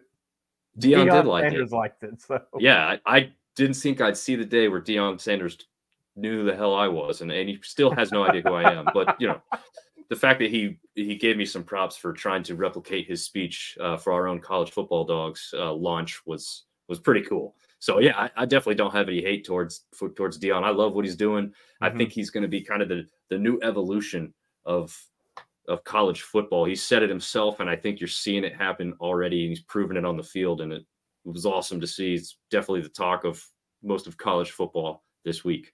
Yes, and you know, unfortunately, college football fans, um, with what Coach Prime did on Saturday, and with what GJ Kinne did at Texas State, Yep. um, I know that. Well, Deion especially, they, uh, he was heavily criticized for basically flipping the entire roster of college athletes completely on its head. Like I think they had over ninety percent new players. Yeah. I could be inflating that just like Joe Biden, but um, it it, it didn't look good, you know. Like what what parent Yeah. wants to hear that their kid was told to get out by the head coach? You know, it it looked Yep. it didn't look good. It didn't look pretty. He said some stuff in a couple of interviews that didn't uh, take well to the the people either. Um, I don't know if you heard his comments about what kind of players they look for, um, about how they want the quarterback to come from a two parent home and they want the the defensive lineman to be homeless. That wasn't really the best thing to say, maybe on national media, but you know, he caught a lot of flack over the summer, and it was basically like you're either in or out. And I mean, after Saturday, I- I'm in, and unfortunately, a lot of college football coaches, Dabo, take notes. Um, they're going to be in as well. So, welcome to the new normal, everyone. Um, roster turnover is here, um, and it's here to stay as long as the transfer portal is active. So, Yeah, and I saw a, a Facebook comment saying he's he's gone to the NFL as soon as his son goes. I, I don't know about that anymore. I don't know about college coaches going to the NFL anymore because this is this is the NFL now. This has become free Yeah. agency. They've got to they've got to try and win their players over to not leave uh, school because they could go talk to other schools. It's it's the NFL. So the only thing that's Yeah. going to be different to me is the money. So if the money's Exactly. there, maybe he'll leave the NFL. But if the money's not there, or if it's the same, I mean, you're doing the same job anymore these days. So Now, I- I now, whoever did make that comment, they did get one thing right um, about that. As soon as Shedeur Sanders is done playing quarterback for the Buffs, he's going to start looking for the next job, the next step in his coaching career. So, Colorado yeah, that's true. It could be. Yeah. if you're a Buffs fan, enjoy the ride while it's here because remember, Mel Tucker won five games, and that was good enough for Michigan State. Imagine how many jobs Deion Sanders just qualified for based on this one game this past week. You know, so. you know where he's not going to go? Florida State. Well, no. Um, I think he won. Not after Florida all those State. comments, right? No. I think he won in Florida State, and then Mike Norvell said, "No, just kidding. I can coach after all." And you know, but if he went to Florida, that would be hilarious. Um, Ooh, that would be that would be funny. that would be pretty great. Yeah, That Nick would be. I would. I would. I would actually like that a lot. Yeah, Nick Saban. I think we got some time before that happens, but that Yeah. would be that. The storylines there would just be fantastic. Yeah. So Buffs fans, enjoy it while it's there. Um, Deion, you've got us paying attention. We're we're believing now. So can't wait to see what they do uh, in the weeks to come. Dominick, what, what other games did you watch, my friend? I know you're at App State. Yeah, uh, a little bit of uh, a slow start for them. They had a quarterback come in and and get his finger injured, our starter. Hmm. Uh, but the kid that I called in a collegefootballdawgs.com article in my App State preview, I said he would be the starter. It might take a little bit of time to sort it out, but Joey Aguilar, hailing from California, will be the starter uh, going forward as uh, Ryan Burger's injured. Uh, so expect some magic in Chapel Hill, North Carolina this week as App State matches up against UNC. Uh, they they did have some struggles defensively against Gardner Webb, so they got to spice some things up there. But their offense looked pretty good. Uh, as far as other games, definitely had my eye on Texas State. I don't know if you want me. Do you want me to ruin my game ball and go into this now, or do you want me to hold off on this one? I will. Um, we'll get to that in just a second. I did like Texas Okay. State though. Um, Yeah. TJ Finley, it turns out, can play quarterback. So Bryan Harsin, I hope you're tried for war crimes. Both Bo Nix and TJ were at Auburn, and they can play. That's- That's crazy to think about now, isn't it? I I, I didn't even think about that until you said that. But it, it's insane that both of those kids It- were at one uh, school. The more the and- more I watch former Auburn players ball out, the more I just want to like not even bang my head into a wall, just slowly push it in until I'm staring directly down the drywall in the other side. I just it's just maddening, but good for TJ. Um, but we will go on ahead. That's all the major games that um were played. A bunch of other, you know, I'm sure college football happened. We all watched it. Next week, where we're going to be watching teams like Alabama and Texas go off. I'm going to be watching Auburn and California in the late hours of the night. Uh, pray for me. this is my first Pac-12 After Dark experience since uh, Pac-12 After Dark was a thing. So, um, Yeah. Not anymore. But let's go ahead and jump into Dominick, our game balls and our penalty flags right here on the College Football Dawgs podcast. Good sir. So, um,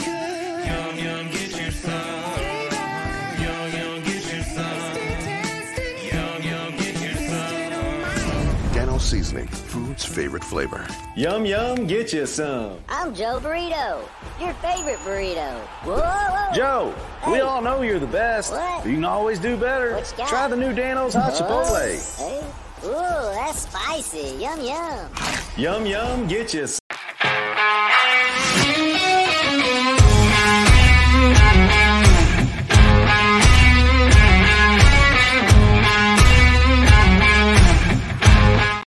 I did not know what ad was about to play. I was trying to think of, I was trying to like pull it up, like, oh, sponsored by, sponsored by, and then boom, that creepy little chicken pops up. Like, The creepy chickens are great. yes, I do love me some Dan O's though. Um, all right. Well, Dominick, I'll start with you, my friend. Who's got your first game ball from week one? Yeah, absolutely. My first game ball goes to DJU. I know we tried to pronounce, you know, you tried to work with me on the pronunciation of his last name. I'm gonna let you keep that one. Ugalele. Ungulele. Okay, I got close enough. So what I'm to say DJU for shortness uh, reasons here, uh, but yeah, he gets my game ball. he he won impressively. He won. He won impressively, and Clemson gets embarrassed, kind of proving that he wasn't the issue there. Yeah. Okay. So I know that you know they talked about this on XM radio a little bit today. You know, he's probably got friends on the team. He doesn't want to see them get embarrassed, but part of him Right. deep down has to love the fact that Yeah. he's like, hey, look, look at what I can do, what I could have done, right? Uh, 239 yards, three total touchdowns, very close to the mark of uh, that Heisman winner, former Heisman winner, possible another Heisman winner in USC the week before, same opponent. So uh, I think he's looking just fine to start the year, and I'm giving him a game ball to start off week one. Yeah, he looked. Um, I remember when he came in relief for Trevor Lawrence, um, and he looked good. You know, everyone had him Yeah. penciled in as like the next big thing. Dabo had a really good run of quarterbacks, uh, going straight from Deshaun Watson to Kelly Bryant to Trevor Lawrence. DJU was next based on those two games he started for Lawrence, right? And Yeah. you know, I, I don't know. It just something just stopped clicking for him once he became the guy. And you know, you find out a lot about a player once the lights like come on, right? Um, they can Right. look really good in practice. Hugh Freeze actually said this. Um, he doesn't really know what player he has until it's game time because they can practice really well and then absolutely crumble under pressure. And then they can practice really bad, but for some reason, when they've got that opponent in their face, they just ball out and they look unbeatable. So, uh, but yeah, good for DJU. Um, I'm glad that he finally found a system that works for him. Zero turnovers, Yeah. I, I felt like he was good for at least one every game. Zero. Did you see the play where he stood back there in the pocket for like what seemed like a minute and just threw a bomb downfield? I think it went for a touchdown in that play. If not touchdown, he was, you know, his receiver got right there near the end zone. But man, he just stood back there and just his often his line gave him amazing protection. And he just stood back there, delivered one hell of a spiral pass to I I don't remember who it was, but I did man, not- impressive. I did not see that. Um, the only Beavers I like to watch are in the Chronicles of Narnia, but I'll I'll be paying more attention to Oregon State if he keeps that kind of performance up. So good job, DJU. Uh, we're rooting Yeah. for you over here at College Football Dawgs. So Yeah, um, absolutely. my first game ball, I've already kind of talked up Colorado. I just it still just blows my mind. You know, um, I got to give it to the Buffs. My week one game ball, they were telling everyone all season long, we're coming. This is different now. We're not that one and eleven team from a season ago, and no one in the media really swallowed the pill, if you will. Like no one was really drinking the Kool Aid. Everyone just kind of agreed, yeah, they're improved on the roster, but you know, how how good could they really be? A lot of people had Yeah. the had uh Deion's program penciled in at maybe three, four, five wins. They look like a nine win team. Yeah, they do. And I'll I'll actually be shocked if they win fewer than eight games this year. That's how good they were in week one. So and not a lot of teams, as we found out, can back up the trash talk or the the hype. So um Yeah. particularly one Took care of the ball like- too. but yeah, no, I think Yeah. they were just no turnovers whatsoever. Um, They did well. It looks like uh. Dylan Edwards did have one, but you know what? I'd say his uh, 135 yards and three touchdown performance more than Yep. makes up for one fumble lost. So and also Travis Hunter, just man, I just I'm I can't talk enough about this kid. I'm just blown away by him. I mean, Yeah. he's got my Heisman vote right now. I'd, I'd pick him over Caleb Williams. Um, week six, whoever wins that game, go ahead and lock him in for the Heisman. Um, and I'm hoping it's Hunter. Sorry, um, Hunter Dworsky. I'm Hunter. hoping it's Travis, but because I'm, I'm tired of quarterbacks winning the award. We need we need the first defensive player since Charles Woodson to win it, and that could be Travis Hunter. So, um, yeah, he's yeah, I agree with you. He's got one hell of a chance. man. absolutely. Uh, who's your second game ball going to? Well, you know, Sunbelt guy here, I got to give it to Texas State. They get their first Power Five victory ever. Uh, like you said, um, is it Kinney or Keen? How do you pronounce his last name? I think it's GJ Kine. Kind. Oh, honestly, well, I- so the third pronunciation that I didn't go with. Okay, so he comes in, and just as you It's mentioned earlier, he- DJK. yeah, the DJ Uungalele treatment. It's Coach- DJ. we'll just call him Coach or K. That won't be confusing at all, right? Not at all. Coach No, K. there's like five No, out no. there. But going ahead. Yeah, exactly. but uh, so he he comes over from Incarnate Word, brings some players over with him, flips the roster uh, akin to like you had mentioned earlier. Deion does in Colorado. People are questioning like this team's terrible. You know, they're routinely winning two and three games a year, uh, just not having very much luck. And in his first game at the helm, goes in there to Baylor, who they lost to 42 to 7 last year. So there's a litmus test right there, you know, from one, one year to the next. Uh, just and if you watch the game, I know a lot of people are just seeing highlights from that one because it wasn't wasn't a, a ranked matchup, right? But was was it- Blake Shapen's injury? Would you think did that have like a, a giant um contribution to the upset, or did were they going to win regardless? I I just I have a hard time believing they wouldn't have probably won regardless. To be honest with you, I mean it was like punch for punch. They both just it, it actually reminds me of the game we just talked about with Colorado and TCU. Nobody was head and shoulders above the other. It wasn't like uh, Texas State was having a bunch of lucky plays. Uh, they were just performing all over the field. TJ Finley, like you had mentioned, uh, just fantastic. Almost 300 yards, four total touchdowns. The guy can is just a gamer, and it- this this Yeah. team has turned around. It, it wouldn't shock me to see Texas State possibly be up there towards the top of the West in their very first year uh, with this guy being their head coach. Now it's it's not something I thought was going to take just one year to do, but it's like you said with Colorado, they look impressive. I don't know what you what you say isn't an eight or nine win team here. So uh, very impressed with Texas State and their first showing uh, this season against Baylor. There, Yeah. I I just want to say TJ Finley, my guy, my my man. I said a lot of crap about you last year. I would like to be the first to eat the crow and apologize. You can play ball. Who knew? So not Auburn.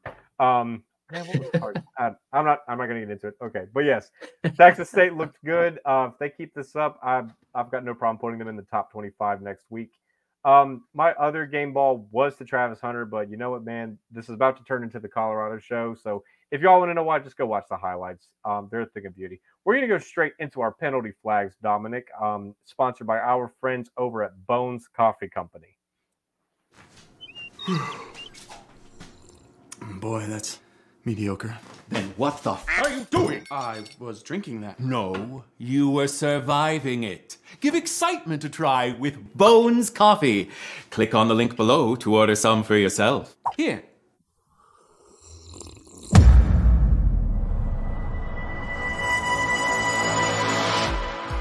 Whoa, whoa is right. That substance you were sipping before is what we in the industry refer to as ass water. Sure, it technically has caffeine, but at Bones Coffee, we believe in the experience of waking up every morning looking forward to that first tasty cup. That's why we roast carefully selected beans in small batches to perfection, so you can count on quality in every cup. And not only that, Bones has a ton of fabulous flavors from which to choose. Hey, did someone mention flavors? Highland Greg, pleasure to meet you. What'll it be, Greg? You know, I've been hankering for the spiced rum flavor of Highland Grove, please. Greg, I'm surprised by the size of your bagpipe. Ugh, it's not the size of the bagpipe that matters, laddie. Yeah, it's it's how hard you blow it. Yeah, let's leave the talking to me. Oh, gee, eh? I just got back from chasing some hosers out of the grilling rink. I could go for some maple bacon coffee right about noon. Coming right up.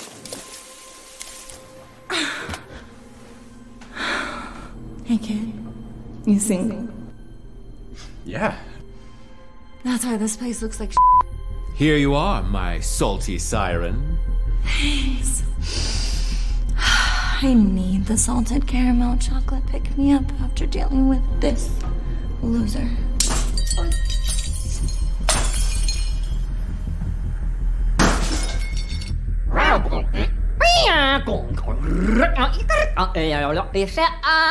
How in the world are all these people getting in here? We just walked in. Click on the link below to stop drinking water and get yourself Bones Coffee today. Or maybe you don't want to click on the link below because you think, eh, flavored coffee's not for me. That was Sarah G's experience. She says, usually flavored coffees taste chemically to me, but these do not. They have a really pleasant aroma and flavor.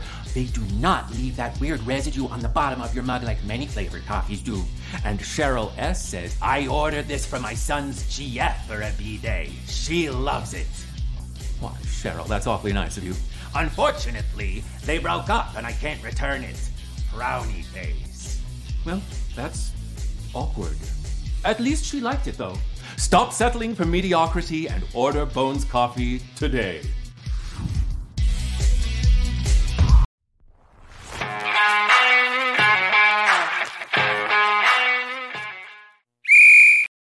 My only problem with that ad is they never shout out my favorite one, which is the French toast. But you know, that's just me.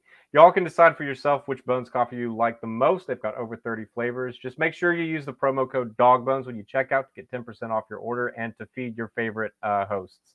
So we're gonna go straight into penalty flags. Dominick, my friend, what are you pointing at? I was trying to point at both of us, but I pointed the wrong way. I went like That's this and we're fine. on this It- side of the screen. We're somewhere in here, so if you're listening to us, we're we're here. Just take our word Yeah. for it. Um, Yeah, yeah. right. We're just doing awkward hand motions on screen. That's all you need to know. Dominick, my friend, who's your first uh who are you throwing your first flag at? Uh, well, I'm gonna throw my first flag at you for the French toast one. No, I'm just How kidding. I. I, holy holy cannoli is my my favorite. Uh, I'll just go ahead and say that. But they both smell amazing. I actually roasted one of the French toast at work, and everybody loved that one. you you could fill the whole room. Anyway, back to penalty flags. Uh, Clemson is my penalty flag. We've kind of gone over that, but uh, man, you just have to score. You're so close. Yeah. So many times you have to hold on to the ball, get it in the end zone. So it- it's it really boils down to quite simply just taking care of the ball. Um, it- otherwise, you got a, a, a mess like that. But the problem isn't just on the field. There was a little clip I saw on Twitter that had Klubnik totally ignoring Dabo as he comes off the field. Wouldn't really call it a high five because it was one of those low ones, and it was probably after a play Klubnik didn't like. But uh, Dabo's reaction tells the story as he just kind of turns and stares at him as he goes to the bench. So there may Hey, be some internal you don't problems want to be that guy because I mean, No. look, Cade. There's a five star sitting right behind you, and what you did to DJU, he could do to you just as easily if you keep that attitude up. So Yep. maybe put some points on the board first. Yeah. I don't know, but Yeah. They I- yeah. the, the thing that gets me is like Dabo all offseason kept talking about this is the most disciplined team we've had in years, and they committed like what 75 turnover uh, penalties. It felt like 75 turnovers though, didn't it? It did. I lost. I quit counting at, after one Yeah. point. My wife, funny enough, we were watching that game last night, and when Clemson lined up for that field goal, she goes, "What if they missed it?" And they immediately just missed it right away. so, but yeah, um, Yeah. horrible performance for the number ninth ranked team in the country. Um, we'll see if Dabo can turn it around. Um, he's done it before. Uh, Yeah, it's true. so far, it's Not not impossible, but uh not a good start. You you you just can't start like that. I mean, look, it's not an imposing environment, right? I'm right here in Durham. Right. I've been to a Duke game.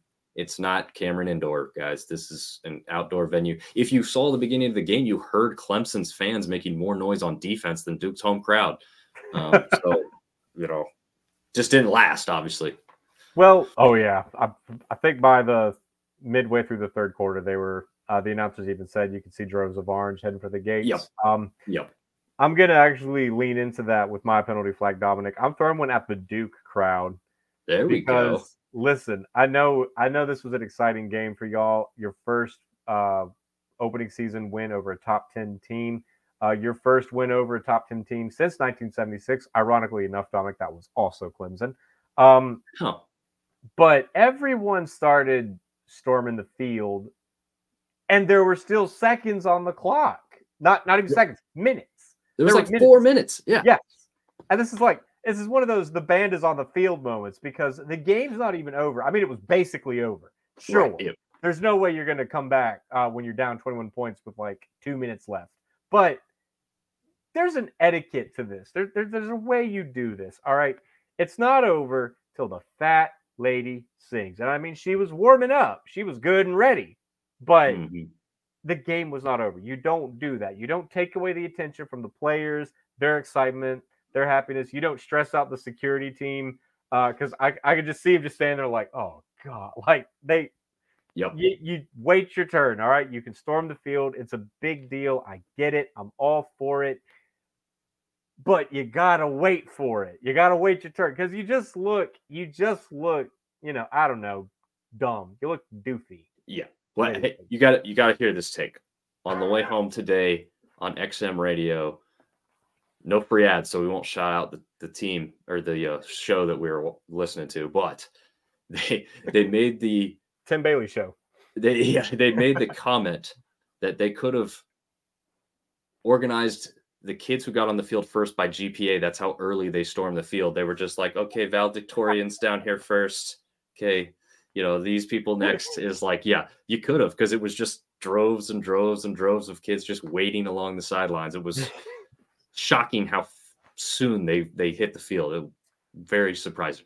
The only field storm that I saw worse than that is still Vanderbilt's, where they just single file walk down the stairs, all twelve of them. Um, but you know, that's that's my penalty flag and a great segue into that. Um, Clemson Duke game, a lot of emotions all the way around, a lot of penalty flags, literally and figuratively. Yep, very I'll much go- so. I'll go ahead and give you my uh, other one if that's okay. We're Yeah. kind of going to Yeah, pivot away from the ACC for a bit. Um, Michigan had, you know, it was just a game versus Eastern Carolina, 30 to 3, nothing really to sniff at. JJ McCarthy looked sharp. You know, he finished with a quarter with a QBR of over 95, but My man walked out there wearing a free Harbaugh shirt. That one right there. He walked out there with that. And two things for you, Mr. Perfect Hair. Um, Harbaugh did that to himself. Harbaugh, like, basically stared the NCAA in the eye, and the NCAA blinked. He did not have to set up this game. Michigan had to look at Jim and say, "Hey, man, look, can we just can we just uh, kind of just you know suspend you now to maybe avoid things later?" And Harbaugh was like, "Yeah, sure, fine, whatever." They Michigan did that to themselves. Okay, the only people that need to free Harbaugh is Michigan. And you're going to come out here and act like, you know, the NCAA sent him to Alcatraz. Get out of here, JJ. You know, you're just, what are you doing? You're causing drama. You're being a distraction. Just go out there and play the games. All right. It's Eastern Carolina. You don't need Jim Harbaugh. You don't even need the offensive and defensive coordinators for them. Like, just go out there and play, dude. Like, what are you doing? Also, he's not really being kept from the team. He's Yeah. literally only not there Saturday. He's allowed to be there every Yeah. other day. He's probably allowed to be there before and after the game. Just Eating can't coach the game. Well, I mean, he didn't uh, free him. Oh, But he on. could, but he could be on the field if he wanted to. I mean, what what's the NCAA going to do if he just walks out on the field and he's like, "Yeah, what's up?" Like, yeah, there's the only people that have imprisoned Harbaugh is Michigan. So yeah, get out of here, JJ.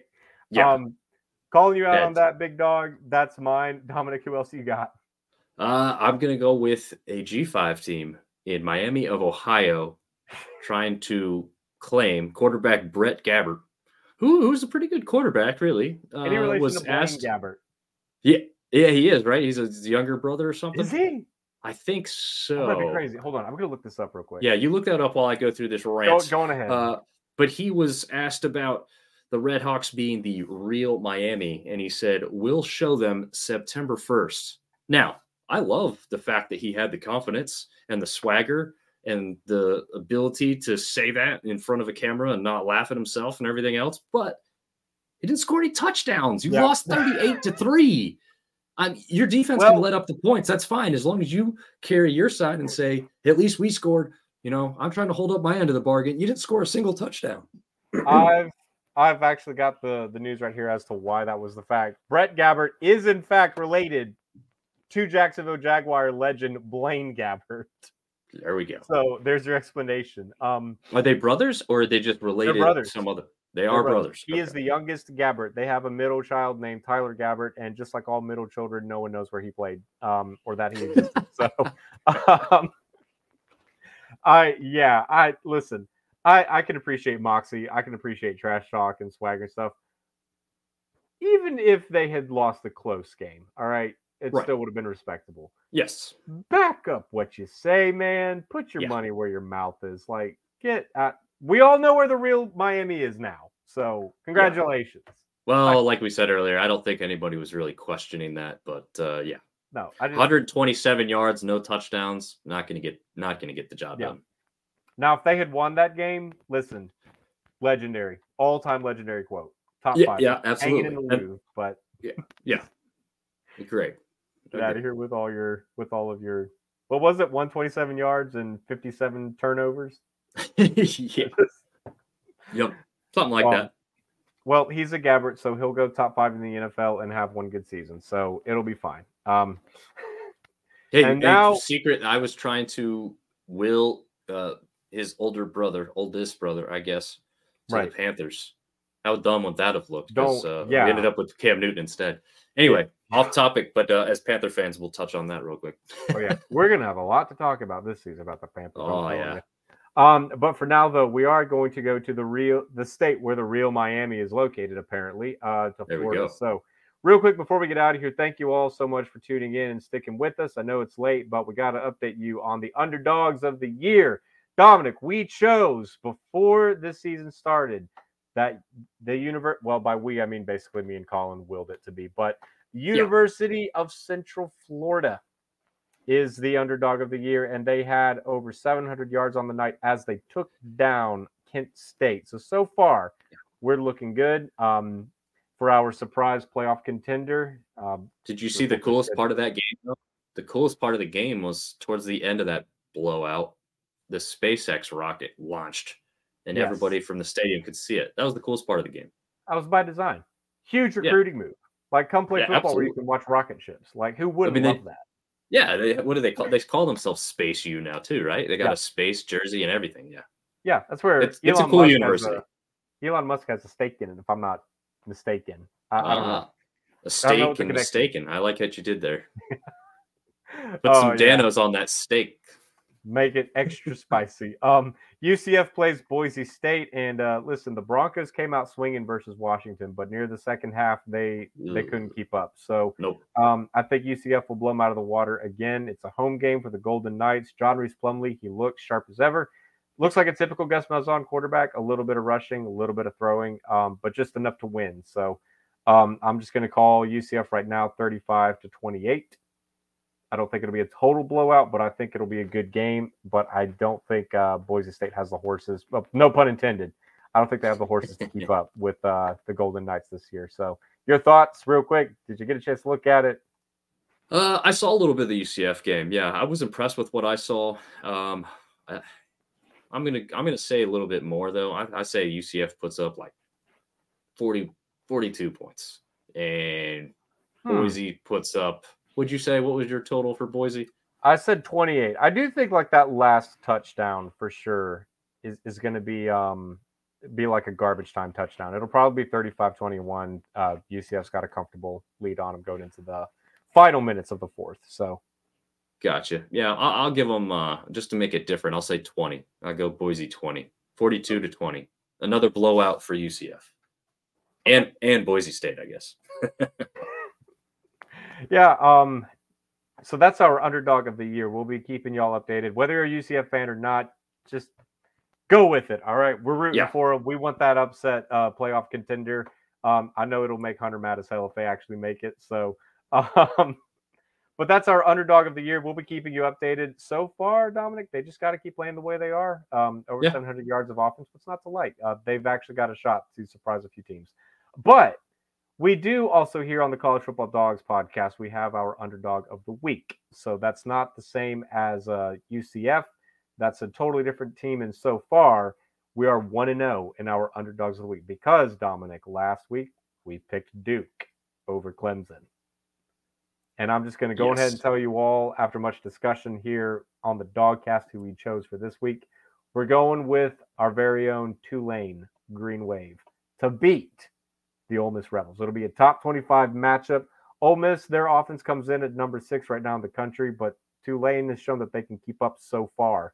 Um, and I'm just going to go ahead and say it's a 45 to 42 uh, shootout with Tulane coming out on top. So Ooh, I like that. I like that. Yeah, uh, I, I I won't lie. I came into the season thinking South Alabama was going to take that first game over Tulane. I Yeah. thought, you know, they had an impressive season last year, but it was kind of a one-off because what the season before that, what they had two wins, I think, Matt.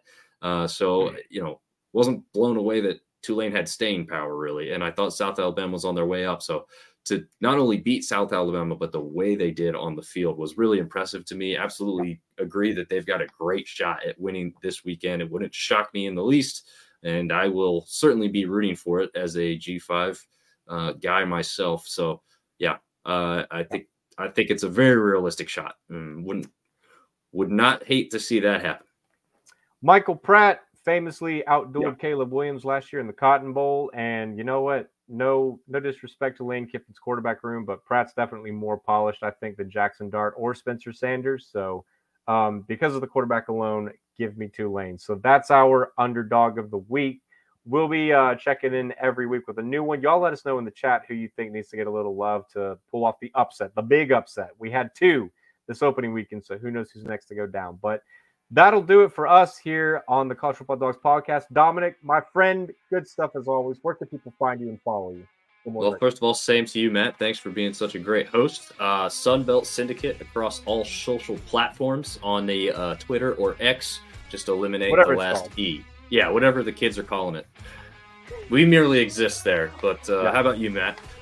You can find me on Twitter at the Barning Man, and of course, you can find me right here on collegefootballdawgs.com. I'm your host, Matt Redding. That's Dominick Cressetto. We'll see you guys next time for week two. Take care.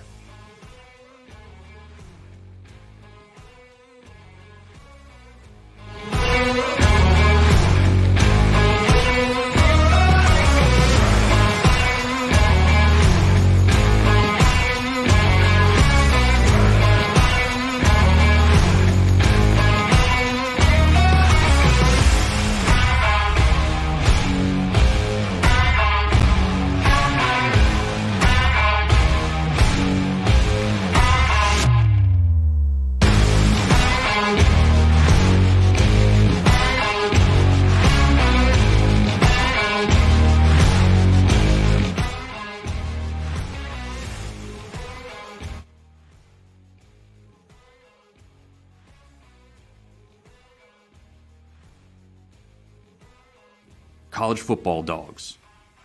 By the fans, for the fans. You win,